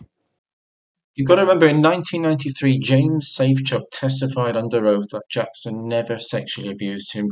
He did not make allegations against Jackson until 2014. You know, we're talking 20 years later. Robson's lawyers, equally by his side, gave TV interviews to say no abuse took place. He obviously, were under oath, as well documented, defended Jackson under under some really quite fierce cross examination by the prosecution. Um, Macaulay Culkin, for example, again, has often been cited as a Jackson victim, but has repeatedly reaffirmed that Jackson did no untoward behavior towards him. I mean, how much does it? Uh, Michael and, Jackson's and been Wade. Robson, sorry, uh, I was just going to say that Wade Robson, he was a defense witness. Now imagine if you had sexually abused someone and you were on trial for this, why would you pick, of all the people that Michael's known and all the friends that he's had, why would he allow Wade Robson to be on that witness list as a defense witness, knowing that I've done X, Y, or Z to him? Why wouldn't you pick someone else that you hadn't done anything to? Potentially because They- he knew he had groomed Wade Robson, Robson so well that he was still under his spell at that point. It is not uncommon, Sam and Anika, for child abuse victims to disclose the abuse as adults. It is not uncommon. He was an adult in 2005. He was an adult. It was a huge risk. If you've abused someone whilst you're He was not a parent, though. He was not a parent. Things he- he- in his description, things really crystallized, as you would both know because you're parents. When he looked into the face of his child, that's when things started, and that is a very, very common story for people who've experienced abuse. Once they But e- become a parent, even- the world changes. but even if that's Wade's perspective, if you're Michael Jackson, you know hundreds of people having Wade there or having X other boy there that you were friends with wasn't going to make any difference in terms of the if the testimony is going to be the same. Wade didn't add anything for being Wade. It was the fact that you know I was friends with Michael, nothing ever happened.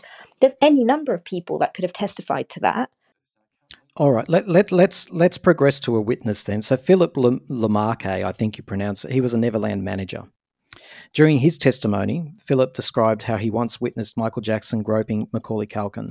It happened at 3.30 or 4 one morning, Lamarque said, when he was uh, roused out of bed by a radio call from security that informed him, quote, Silver Fox wants some French fries. Which, by the way, is a quick aside. I love that.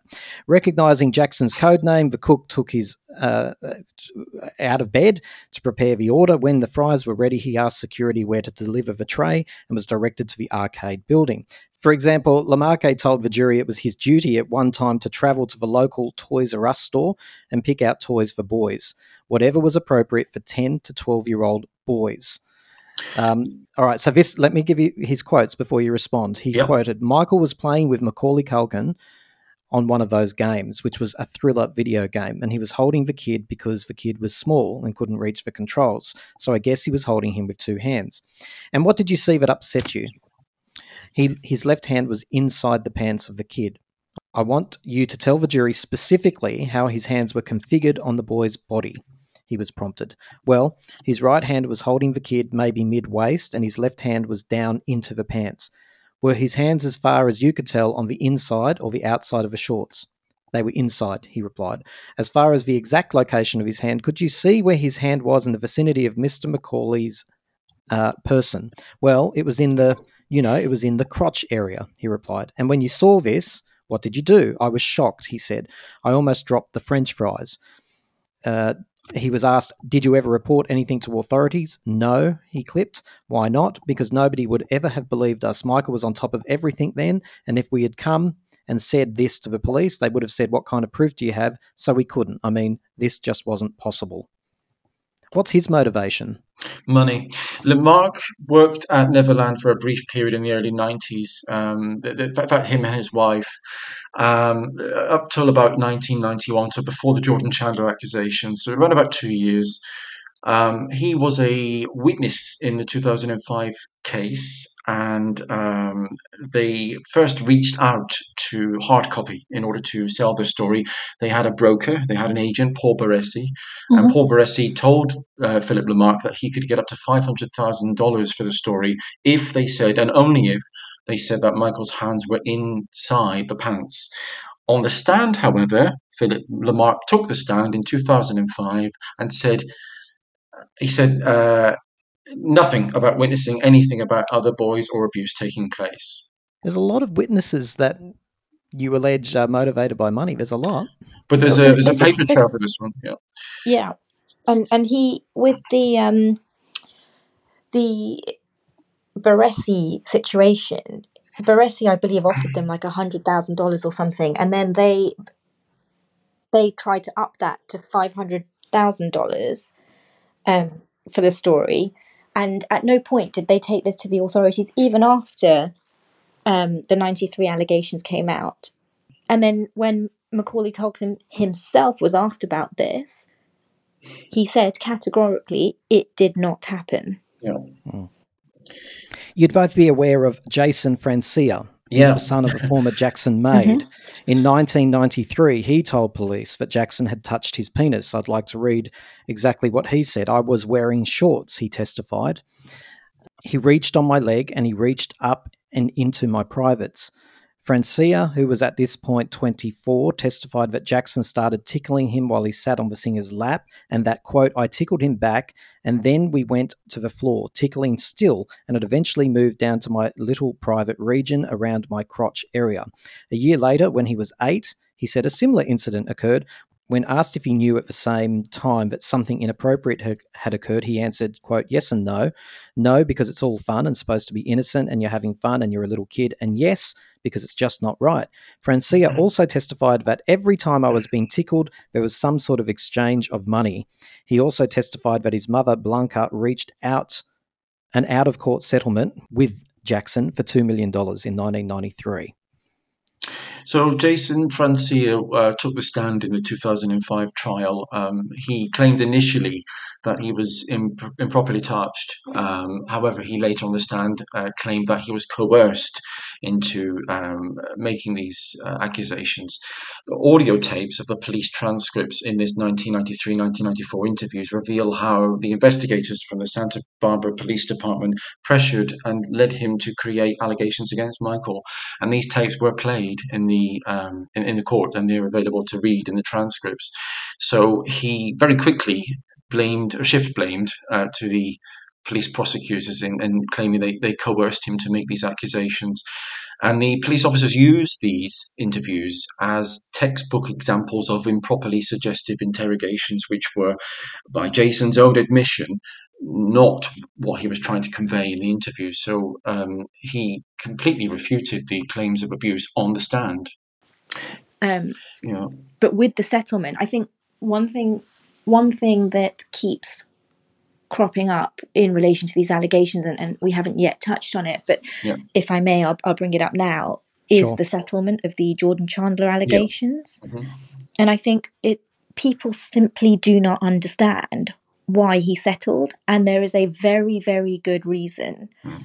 They filed a civil lawsuit. Now, as you know, a civil lawsuit, the end result is usually some form of compensation, versus a criminal lawsuit, where if you are found guilty, uh, the end result is jail Judicial, yeah. yeah. in most cases. Um, so there was a, the civil lawsuit was proceeding, and there was also a criminal investigation leading up to a criminal lawsuit at the same time. The problem was that the civil lawsuit was going to end up going first, and Michael would have been required to give depositions, make statements, and in essence, divulge his defense to mm-hmm. defend in this civil lawsuit. Had that happened, his entire defense would have been laid out for the prosecutors to see prior to the civil criminal trial, which was arguably much more important. Mm-hmm. Before that actually went to trial, which meant that the prosecutors could build their case around his defense and thereby completely eliminate his right to a fair trial. When he settled the 1993 allegations, let's be 100% clear here, all he did was settle the civil case. Mhm. You cannot legally settle criminal allegations, or possible. you yeah. cannot do that. You cannot settle a criminal case.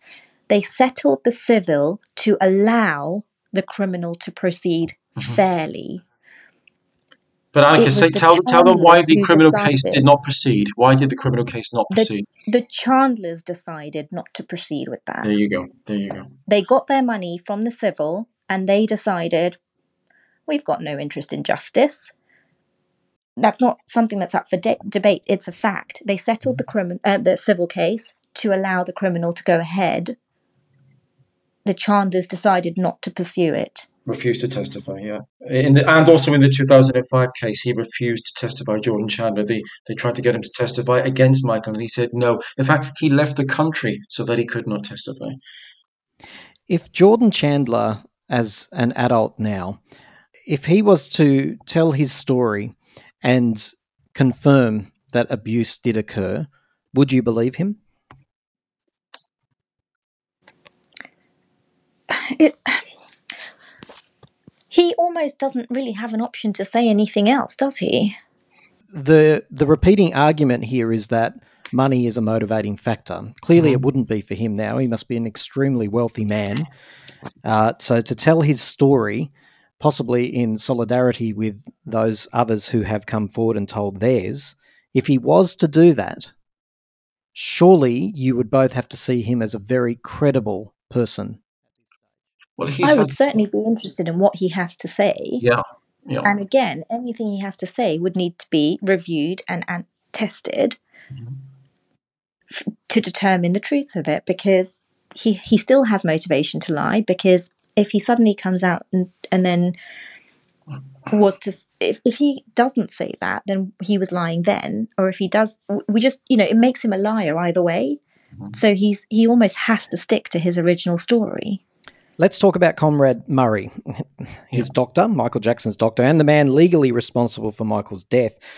In 2013, he, I think it was an interview with an Australian, um, uh, 60 Minutes, I think it was, he refused to rule out that Michael was a pedophile. My, um, no matter what's happened between Conrad and Michael, there was a very intimate relationship. I've read Conrad Murray's book. They certainly um, knew each other intimately. What do you think about the fact that he refuses to rule this out? And he also claims to be such a close friend and advocate of Michael. Michael still talks to him as a ghost. He won't deny the pedophilia. Okay, I mean, we I think his claims or anything he says can be looked at from the point of view of exactly what you've just said. This is a man who claims that the man he killed is still talking to him as a friend, as a ghost.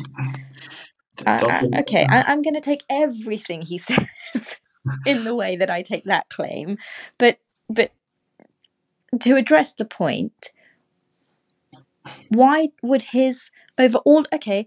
Conrad Murray was Elizabeth Taylor is a friend. She's categorically said Michael's not a paedophile. So why why would you question? Why would we? Why is Conrad Murray's opinion on this even relevant? What has he, what has Conrad Murray got? Elizabeth Taylor might have been a close friend, but she wasn't at a vantage point where she could have seen what Dr. Conrad Murray may or may not have seen. But all Conrad, the reason Conrad Murray was there and the reason Michael died at the end was because of his problems with sleeping. Conrad Murray was there literally to put him to sleep. So, what opportunity would he have had to see anything? Because if he's putting Michael to sleep in a bedroom, there's, let's say Michael is a paedophile, if he's got a doctor there to put him to sleep, he's not going to have a boy there because he's not going to be able to do anything with him anyway. I'm not talking So about that, would- Anika. I'm, I'm more talking about the drug induced conversations, of which there were many, according to his book.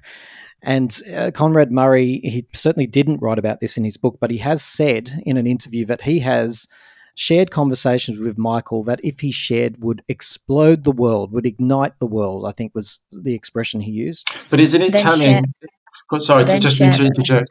Uh, isn't it telling that uh, Conrad Murray uh, shares the audio recording of Michael when he's heavily sedated, and even under the Mm. influence, all Michael can do is talk about building a children's hospital from the proceeds of a This Is It tour. You have to remember. Uh, Con- I, I, I hesitant to call him a doctor because, of course, he had his license stripped from him. But Murray was uh, had only met Michael in 2006, three years prior to his to his death. So if he really has salacious details, you have to question, you know, how much he has gleaned in the space of three years before his death. It's not like Murray knew Michael since the early 90s. Um, so yeah, take it with a pinch of salt.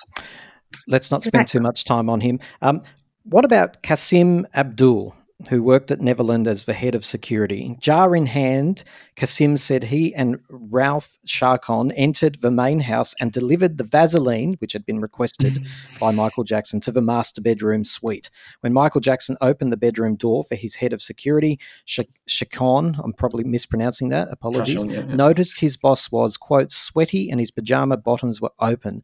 There were children, two young boys in the room with Jackson. Jordan Chandler was one of them. The bedroom door quickly closed, and Abdool and Shakon returned to their posts, disturbed about what they had seen.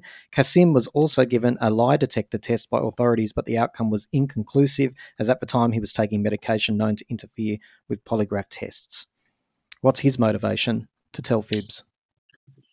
Lamarque, Chacon, Kassim, and McManus were the four uh, plaintiffs in the case that Michael Jackson successfully countersued for in the early 90s. Um, they were four uh, previously employed Neverland employees who uh, uh, made a joint suit against Michael Jackson.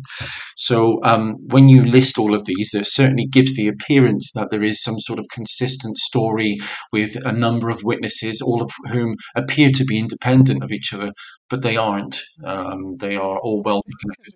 if if these people are in cahoots with each other and they've cross referenced and decided to you know make some money which is essentially what you're saying here why on earth if you were going to hatch a plot like that would you come out with these little tidbits i saw him hugging i saw him kissing i saw him petting i saw a hand in a crotch if you were really going to do what you're suggesting which is bring a man down and make as much money in the process as possible why wouldn't you say i walked in and saw him doing uh, completely intimate sexual acts. None of them have said that. They've all talked about the the more grooming behaviors. I don't understand if you're right that this is a conspiracy. Why on earth they'd be so light in their detail? So they got Because- fired. And it's also got- easier. It's also easier to make these vague claims. Oh, they were hugging. it's easier to be vague than it is to give certain details, especially if you're not telling the truth. Like you, They're not you know, vague, Anika. I don't. I don't accept that. They're not vague at all. They're very, very descriptive in what they saw. I just read something to you. So they opened the door and they described exactly what they saw. If they were trying to make money out of it, why wouldn't they say they opened the door and they saw the three of them, you know, penetrating each other? But they were sex? trying to make money from it, though. That's the key point that we're trying to make here. Blanca Francia, one of the four plaintiffs suing Michael Jackson for alleged abuse, uh, laughed on the stand in 2005 after she admitted she had lied in a 1993 deposition. All of them had zero credibility. Why would they have an axe to grind? What is the motivation? Well, they were fired. They were fired for theft. Of course, they have an axe to grind. They're, uh, many of them were fired for, filed for bankruptcy. So you have to question the motive, and usually and they fall over also the all these people all these people they're, they're actually uh, this particular group there are actually five of them and they were called the neverland five who who were countersued by by michael and, and who lost but all these people who made these claims. Not one of them went to the authorities. Not Mhm. one. And even if they want to use the excuse oh who would have believed us? Well one if there's a group of you saying it all of all you know individual people who have witnessed these things you're going to be taken seriously by the authorities. And two after the 1993 claims were made there's a hell of a lot of people that are going to take you seriously. Absolutely. but not one of them went to the authorities what they did do was go to the tabloids and negotiate their stories and negotiate amounts that they would get paid for those stories Mm. Let's talk about Gavin Arvizo. Now he was he featured in the the Martin Bashir documentary. Many people around the world saw him holding hands and and uh, d- describing how he slept in the same bed with Michael and that it was innocent. Uh, have you watched his interview with police? Either one of you? Yeah. Yeah. Okay, so let let me just go through that. The trial uh, ended with Jackson's acquittal on all counts. Jackson was charged with molesting Arvizo, plying him and his brother Star with wine, and conspiring to hold the family against their will. In the footage of the police interview, Arvizo, who was suffering from kidney cancer when he first met the Beat It singer, details what he claims happened to him when he was with Jackson in February and March 2000, 2003. Arvizo uh, says in the footage, quote, he showed me, he wanted to show me how to masturbate. Then I said no, and he said he would do it for me. When the detective asks if Jackson did it for you, the boy remains silent and looks shocked. In another segment of the video, uh, Arvizo tells cops he started masturbating me. I told him I didn't want to do that. I told him not to do that. The detective then asked, Did he stop? Uh, Arvizo said he kept doing it. Why why wouldn't either one of you believe Gavin when he talks about this uh, incident of masturbation and other episodes of abuse? Because having been present in the public gallery and watched the opening and closing statements, I can be certain that uh, a lot of the testimony was uh, very clearly contradicted by uh, evidence. One of the most harrowing things that I witnessed in that courtroom was uh, the projector. There was a briefcase located in Neverland of Michael Jackson's heterosexual porn collection. And Gavin Arvizo would argue that Michael would use the porn collection in order to arouse him to perform these masturbation acts. And in one particular occasion, under cross examination, Gavin Arvizo was shown a copy of Hustler's Barely Legal magazine. And I remember distinctly because it was a blue cover with this blonde girl on the front, looked very young. And Gavin was asked, Was this the magazine that Michael showed you? And Gavin said yes. And they said, Well, how can you be sure it was this magazine? And Gavin said, I remember the cover, I remember the colour, I remember the girl, I remember what she was wearing. They then asked Gavin to describe how Michael would show him and how he would use the magazines in order to abuse. And at the end, Tom Mesereau, Michael Jackson's uh, attorney, stood up and said, Would you please read me the date on the front of the magazine? And it was determined that the magazine was printed, only begun to be printed, uh, five months after the last time that Gavin Arvizo had left Neverland. So it was simply not possible that he was shown this magazine. It was one of many examples where there were clear inconsistencies in the testimony. All of these add up to an overall credibility issue. And this and this is the thing to answer your question about why we wouldn't believe them when it's not the case um and certainly for me and i'm sure sam would agree that an allegation gets made against michael jackson and we're like oh he's innocent Uh, that's not the case here an allegation gets made and i'd say we're probably more interested than anyone to know what is behind this? What is going on here? Your instinct might be, okay, he can't have done that, but logic says I need to look at this. I need to understand what this person is saying, why they're saying it. You do that research. You you put the time, you put the effort in, and we did pre-trial, during the trial, and thereafter, with with the Arvizo claims before the trial, a lot of information came out that enabled us to make our judgments as to whether we believed the claims that they were making. Um, you know, I came to the conclusion that Michael didn't do this. Sam obviously came to the same conclusion, and we defended him on that. Then we, then we, I was also at the trial and, and in court for some of the days as well, and we were able to watch firsthand this trial unfolding. And subsequent to that, the trial transcripts are available. If you read those trial transcripts, again, you can see the evidence. You can follow the case in detail. You can listen, not listen, you can read the testimony of the accusers. You can read the cross examination. And it's based upon all of this that we don't believe what they're saying. Mm-hmm. I I really want to be clear on this as well because it goes to my own credibility. I mm-hmm. have no interest at all, either from an artistic point of view or from a moral point of view or from any kind of point of view, to support anybody who I think could have done this to any child. Okay, and and, and I accept that, but let, let's go back to to Gavin, mm-hmm. Rijo Jackson, who I think is a cousin, right? He was twelve years Sorry, old who? at the time, a cousin or a nephew. Rijo, R I J O. He's Michael's young cousin. Now he testified that when he was twelve, he actually observed Gavin and his younger brother Star masturbating in a guest cottage at Neverland whilst watching naked women. Uh, Jackson wasn't present. That's uh, that was the point. He was up there to sort of say, "Well, I saw this," and Michael wasn't anywhere to be seen. So, if we take that testimony as um, as truthful, sure, it might say that it might evidence that Michael wasn't there on that occasion. But doesn't it show that there was sexual shenanigans going on on Neverland? These two boys apparently were all over the place. Um, that's been reported by many witnesses. They were like considered mischievous to say the least. But this cousin, Rijo, I believe that's how you pronounce it, observed Rio, them. I think. Um, Oh, right, Rio. So, but he, he he saw these two masturbating with pornography.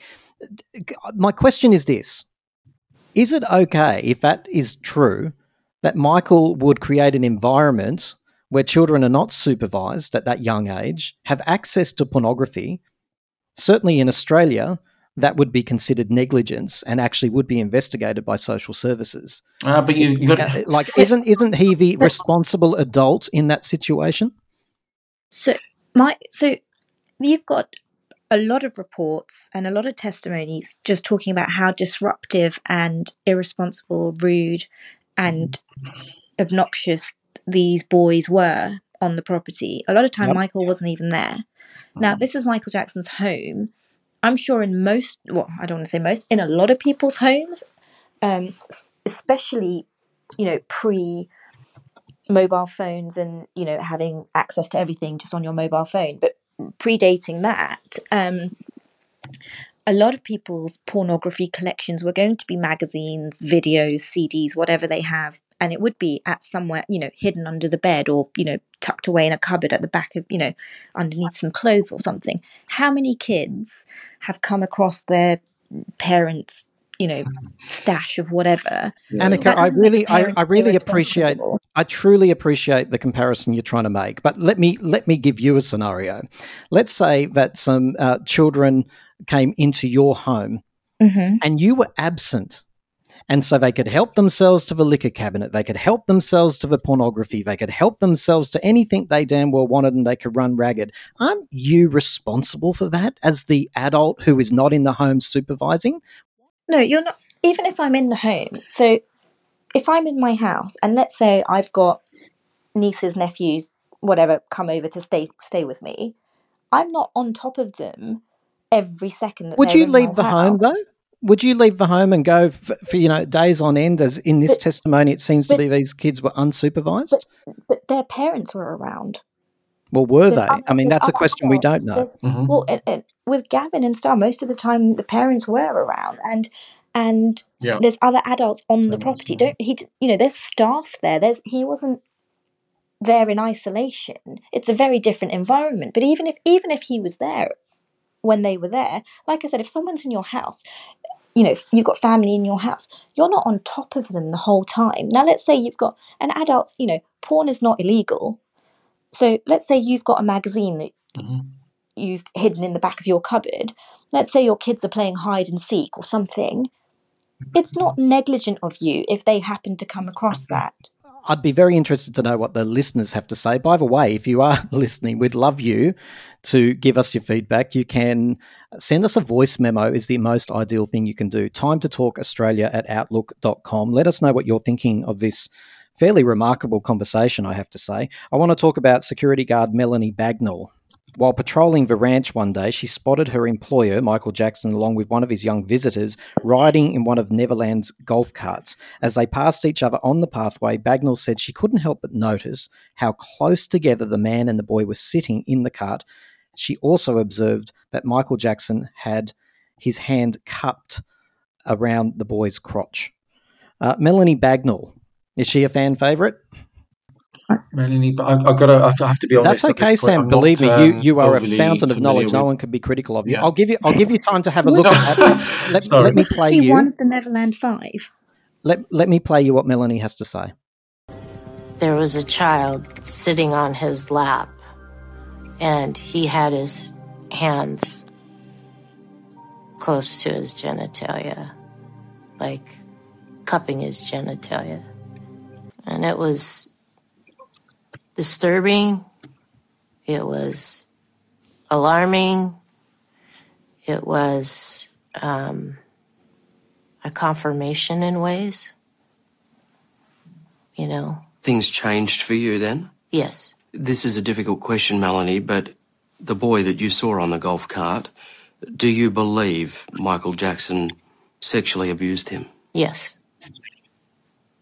You're that confident? yes Do you believe that there were people who helped cover this up? yes Just to be clear, when we're talking about keeping a secret, you, you believe that there were people there who knew he was abusing children yes and that they actively covered that up. Yes. At one point, a bodyguard said, We do what's necessary. And there's that familiar pattern of people who know too much being threatened not to say anything. Melanie Bagnall, it's okay if you if you haven't heard you know her story before. Oh, I've heard of her. I know who she is, but I don't know what the outcome of the trial was against Jackson. I know she sued him, but I don't. I can't remember the outcome. I can. I can tell you one thing. Um, uh, again, it begs the question: if you knew so much, if you witnessed so much, why not go to the authorities? Well, certainly not to not to excuse anyone who doesn't report, but what we do know is that in cases of child sexual abuse, it is again, it's becoming thankfully it's improving, but it is common for people to have known or suspected and not said anything. So that's not uncommon. What about Brett Barnes? Let's talk about him for a moment. Uh, he- He met Michael I love Brett Barnes. He's such a he's a he's a real uh, he's a he's a man of integrity and a good loyal friend to Michael both before and after he died. Well, he met Michael when he was five years of age. At the time, Barnes was asked about the sleepovers with the singer. He claimed he slept on one side of the bed while Jackson slept on the other. Um, that he did not find that unusual. He's told reporters in the past um, that Michael kissed uh, him like his mother would kiss him. It's not unusual, quote, this is a quote from him, it's not unusual for him to hug, kiss, and nuzzle up to you and stuff. Uh, and during the Jackson 2005 trial, Barnes testified that Jackson had absolutely not molested him. What I find interesting about uh, Brett Barnes is that his sister states that Brett slept with Michael for 395 days in a row. That that would be quite difficult given Michael's commitments throughout the years. um, I think we need to pick that up because there were children that Yep. went on tour with him, weren't they? From city to city. So it's not inconceivable. I, I don't think they were with him for Brett, a year straight. Um, Well, so What- Brett Barnes' sister, what would be her motivation to say that Brett slept with Michael for 395 days in a row? What- Actually, I, I don't know the answer to this question, but what has Brett said about that? He's the one to ask. let's yeah, let's go to the source. Let's see what Brett said. because uh, Brett, on many occasions, very publicly has defended Michael, and still to this day is active on Twitter in defending Michael. If there's anyone to interview, it's that guy.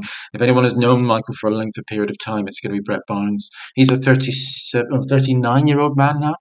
Uh, he first met Michael in 1986 or 7, uh, and he was five at the time. He wrote a fan letter and he became uh, one of the backing dancers during a concert. So, yeah, of course, he spent a lot of time with Michael, but has consistently defended him and also testified against the testimony of James and Wade. Jordie Chandler was asked about Brett Barnes by a psychiatrist, and the psychiatrist said, Okay, fine, yes. you're doing nicely.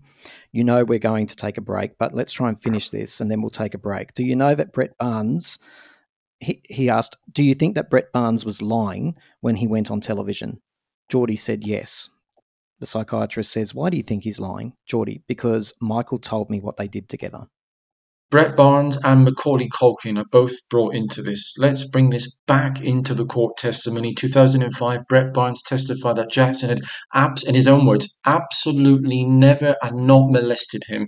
When he was asked if Michael had ever touched him in a sexual way, he said, Never, and I would never stand for it. Those were his, his exact words. The same questions were put to Macaulay Culkin, the same responses. These were allegedly, Brett Barnes and Macaulay Culkin were allegedly the replacements when Wade Robson and James Safechuck, who they claim were molested by Michael, got older. So they were, the claim is Macaulay replaced uh, Wade and, and, and, James, and Brett came in. Uh, both deny. Um, so if you believe the testimony in Leaving Neverland of Wade Robson and James Safechuck, you also have to believe that Macaulay Culkin and Brett Barnes were also molested because these this is the testimony of Wade and James. Um, and both of these are claiming it absolutely categorically never happened. Well, the maid, Adrian McManus, who we've spoken about before, she was also uncomfortable about that relationship between Michael and Brett Barnes. She said she reported seeing uh, over affectionate behaviours between Jackson and Brett Barnes. It happened after all three of them had been looking at something upstairs in the bedroom. This is her quote. They were walking back down the stairs and they went down through the hall by his bedroom, and I kind of followed because it was very hot up there in that room. And I was on the landing after you get on the stairs. And I kind of looked over the landing and he was walking away with Brett to his room. And I saw him put his hand on Brett's rear end and he gave Brett a kiss on the cheek. But yet, under under under oath in 2005, she then later testified under cross examination by Tom Mesereau that she did not see that take place. But in her earlier deposition in 1993, she claimed that she did see Michael place his hands in Macaulay Culkin's pants. Which testimony do you believe? You have to, you know, it begs the question. There's a credibility issue. The moment you perjure yourself court, in court, there's a credibility issue. My problem and we also here, have the Sam, is that there's a lot of credibility issues. There's a lot of people. We've spoken about a lot of people here today, yep. and mm. the central argument is that they all got credibility, and some of them got a ticket pass, some of them have been thieves, some of them are motivated by money. Can they all be telling lies, Anika? Can they but all be lying? Yeah. Well, look. What's interesting is look. Michael Jackson is someone who's had hundreds of people around him almost all the time. Okay, and what I find very, very interesting is that when Wade or James or Adrian McManus or any of these people make make these statements, we're almost you know, especially why wouldn't they be telling the truth? Well, this is convincing. Look at the detail. When you've got when you've got Brett and Macaulay also making statements saying no, this very categorical statements and backing it up and consistently backing it up over X number of years, never changed their story like all these other people. They've never mm-hmm. shied away from um, doing, you know, eh, standing up when they need to and saying what they need to, like a lot of these people have.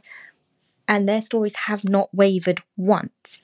But when, when we're looking at what they've said, it's like, oh, but are they telling the truth? Could they have been molested? We're questioning them far more than we're questioning the statements made by people like Wade and James. The opposite question is being asked when it comes to Wade and James.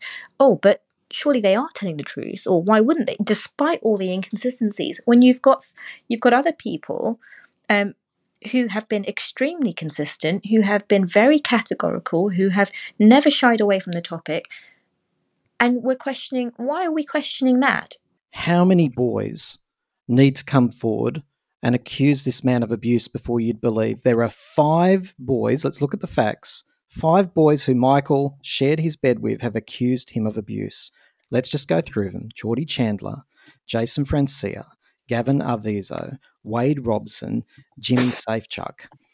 Come on now, how many boys need how to how actually many- tell their story before Yeah. some people will believe? So, uh, you know, go on, Is Anika, it you go first. a numbers question? Is it just? A, it, are we now saying that as long as X number of people accuse someone, then it must be true? Is is that the Yeah. point that you're making? Because that's what I'm hearing. Because for me, I only need one boy to come forward and say that Michael Jackson abused me, as long as his story is credible. Yeah. You've got Child Protection Services saying that Jordie was credible. You've got um, a, a, a renowned expert in pedophilia saying his story was credible. But- You've got a mark on a penis that he drew before the examination of Michael Jackson's genitals, which No, you're you don't- specu- that's which true. you which you speculated at the beginning was uh, uh, basically an educated guess manufactured by the father. Let me say this: the jurors weren't convinced either necessarily. A lot of fans uh, who defend Michael will say, "Well, he was he was exonerated, right?" Which is very reasonable. Of course, it is. But the jurors weren't convinced either. Not all of them. The, ju- the juries were not convinced uh, in 2005. I mean, you, you have to remember in 93, even though there was the settlement for the civil case, the, there were still two grand juries which they were tasked to uh, ascertain whether there was enough evidence to take the case to a criminal trial. And on both occasions, the grand jury said no, there were not. Again, we talk often about these photographs. If there was such a smoking gun, then there would have been enough to indict Michael Jackson. He would have faced a criminal trial. Uh, trial. Sam, can I ask you explicitly this because you've you've talked quite a few times about the fact that you were there, and it's a reasonable point you make that unless you were there listening to every shred of detail, it's really hard mm. for you to really form an opinion. But let's talk about the jurors, right? Mm. They were there, they heard everything, and let's listen to what Ray Hultman said. He said, "That's not to say he's an innocent man." He's just not guilty of the crimes he's been charged with. He said the prosecution presented ample evidence that Jackson had a pattern of inappropriate behavior with boys, but not with the boy who had accused him. Ray said he didn't find Macaulay Culkin, Wade Robson, who was denying things at that stage, and Brett Barnes believable. He said we had our suspicions, but we couldn't judge on that because it wasn't what we were there to do. They heard all the information that you're so eager for us all to hear, and these two jurors think that there's something wrong with Michael. They, they No. those jurors were also trying to sell a book immediately after the trial. Okay, and, and yeah, and the other thing is that they're absolutely right. They were not there to judge on accusations against Macaulay Culkin because that wasn't the trial. They were there to judge accusations against, um, uh, sorry, accusations made by Gavin Chandler. Uh, Gavin, Gavin Arvizo, Arvizo. even God, look, it's, it's it's almost midnight here. Excuse me. um, accusations made by Gavin Arvizo against Michael Jackson, and they did their job. Yeah. If Macaulay Culkin had made allegations against Michael Jackson, those too should be tested or should have been tested, and the trial would then have focused around that. There, you cannot judge one when when a person is telling you, "I have never been molested." That that's what the person is telling you, but there was no there was no claim to judge, so it's a moot point. Yeah, yeah, and also remember the, these jurors. These jurors were only paid seventy dollars per day that they were present in this courtroom. Um, of course, they're going to want to sell a book and peddle a book, and there's a there's a motive there. And interestingly, you pick out the two jurors who had something slightly negative to say. You don't uh, comment on Paula Coccoz, for example, who come out and still to this day vehemently says that Michael Jackson is completely and utterly innocent of the of the crimes in which he was alleged. And you have to remember, one of these counts, one of these charges against him was conspiracy to kidnap. Now, conspiracy to kidnap, when you look at the finer mm-hmm. details, the alleged crime was that Michael had planned to cover up the abuse by placing Gavin Arvizo in a hot air balloon and sending him to South America. Now, again, if you believe that, then you're living in your own Neverland. Let's hear from one of those jurors. Sure. I made it quite clear to the other jurors that I was going to be leaving the deliberation room knowing that Michael Jackson was a child molester. But he says the defense created enough reasonable doubt for him to vote not guilty. So that was Ray Hultman, and the other juror that I couldn't quite get my um, head around at the time was uh, Eleanor Cook. She also had her suspicions, and but I take your point, Sam. But there are other jurors there who are adamant that he was innocent. Listen, let let's bring this. They to, could have also, if they were that convinced, they Mhm. remember uh, in in a criminal case, it has to be a unanimous verdict. They could have had a hung jury if they were that. Con- if he came out believing Michael Jackson's a child molester, then he's failed in his duty. let's bring this to to a close. I've I've got a question for you both. Is it possible, Sam? Is it possible, Anika, that you have both been groomed by Michael Jackson? I like to think that I'm a fairly good judge of character. I'm 40 years old, so um, I've followed Michael Jackson since the early 90s. I've spent a lot of time traveling, not just to see him, but with him. Um, I, I like to think I'm a pretty good judge of character, and I like to believe that because I was present in the courtroom, that I have a um, a good informed opinion. Um, I like to believe that when I give my response, it's at, least an articulate response based on what I've witnessed and seen. Um, I would reserve a response to that question until the trial is finished. Um, we have the Wade and James trial, subject to obviously due process, and then and only then can we be certain of what the truth is. Until then, everything is just speculation. It is just he said, she said, and uh, we really must all wait until the conclusion of that court trial before we can ascertain whether or not Michael Jackson truly is guilty of those crimes. I'd like to think not. Um, as I, as I've said, uh, when these allegations have been made, I've examined them, you know, in a huge amount of detail to convince myself first before I put myself out there publicly Sure. to defend someone else. You know, I need to be convinced. Um, you know, I, as Sam said, I, I like to think I'm, you know, a fairly rational, logical, hopefully intelligent person. Um, I'm a lawyer by uh, profession, so I've looked at these things um, in a lot of detail, and it's it's not that I'm looking at it to prove that he's innocent. I'm looking at it because I want to know the truth. If he's done this, you know, it probably affects me Yes. hugely. You know, I, I need to know. I don't want to be supporting someone who could have done this. And, uh, you know, I'm very clear on that. But based on what I've done and based on the research I've done, and, and I often exclude what Michael said because when you're looking at something like this, if someone has done something, of course they're going to say, no, of course I haven't. So you almost need to discount the person themselves and look at it quite objectively. And I've tried to do that. Um, and I, I think I have. And the evidence that I've seen to date has not convinced me that he's done anything wrong. It's convinced me that he's been the victim. Um, and like I said, you, you know, you asked previously how many boys will it take? It will take one, just one, but one that can come credibly. Incredibly, one yeah, that's yeah. story is not changing every five minutes. One Mhm. who there is no money motivation for. Um, that that's what it takes, and I don't think that's asking a lot um, Yep. for an accuser to have a credible story.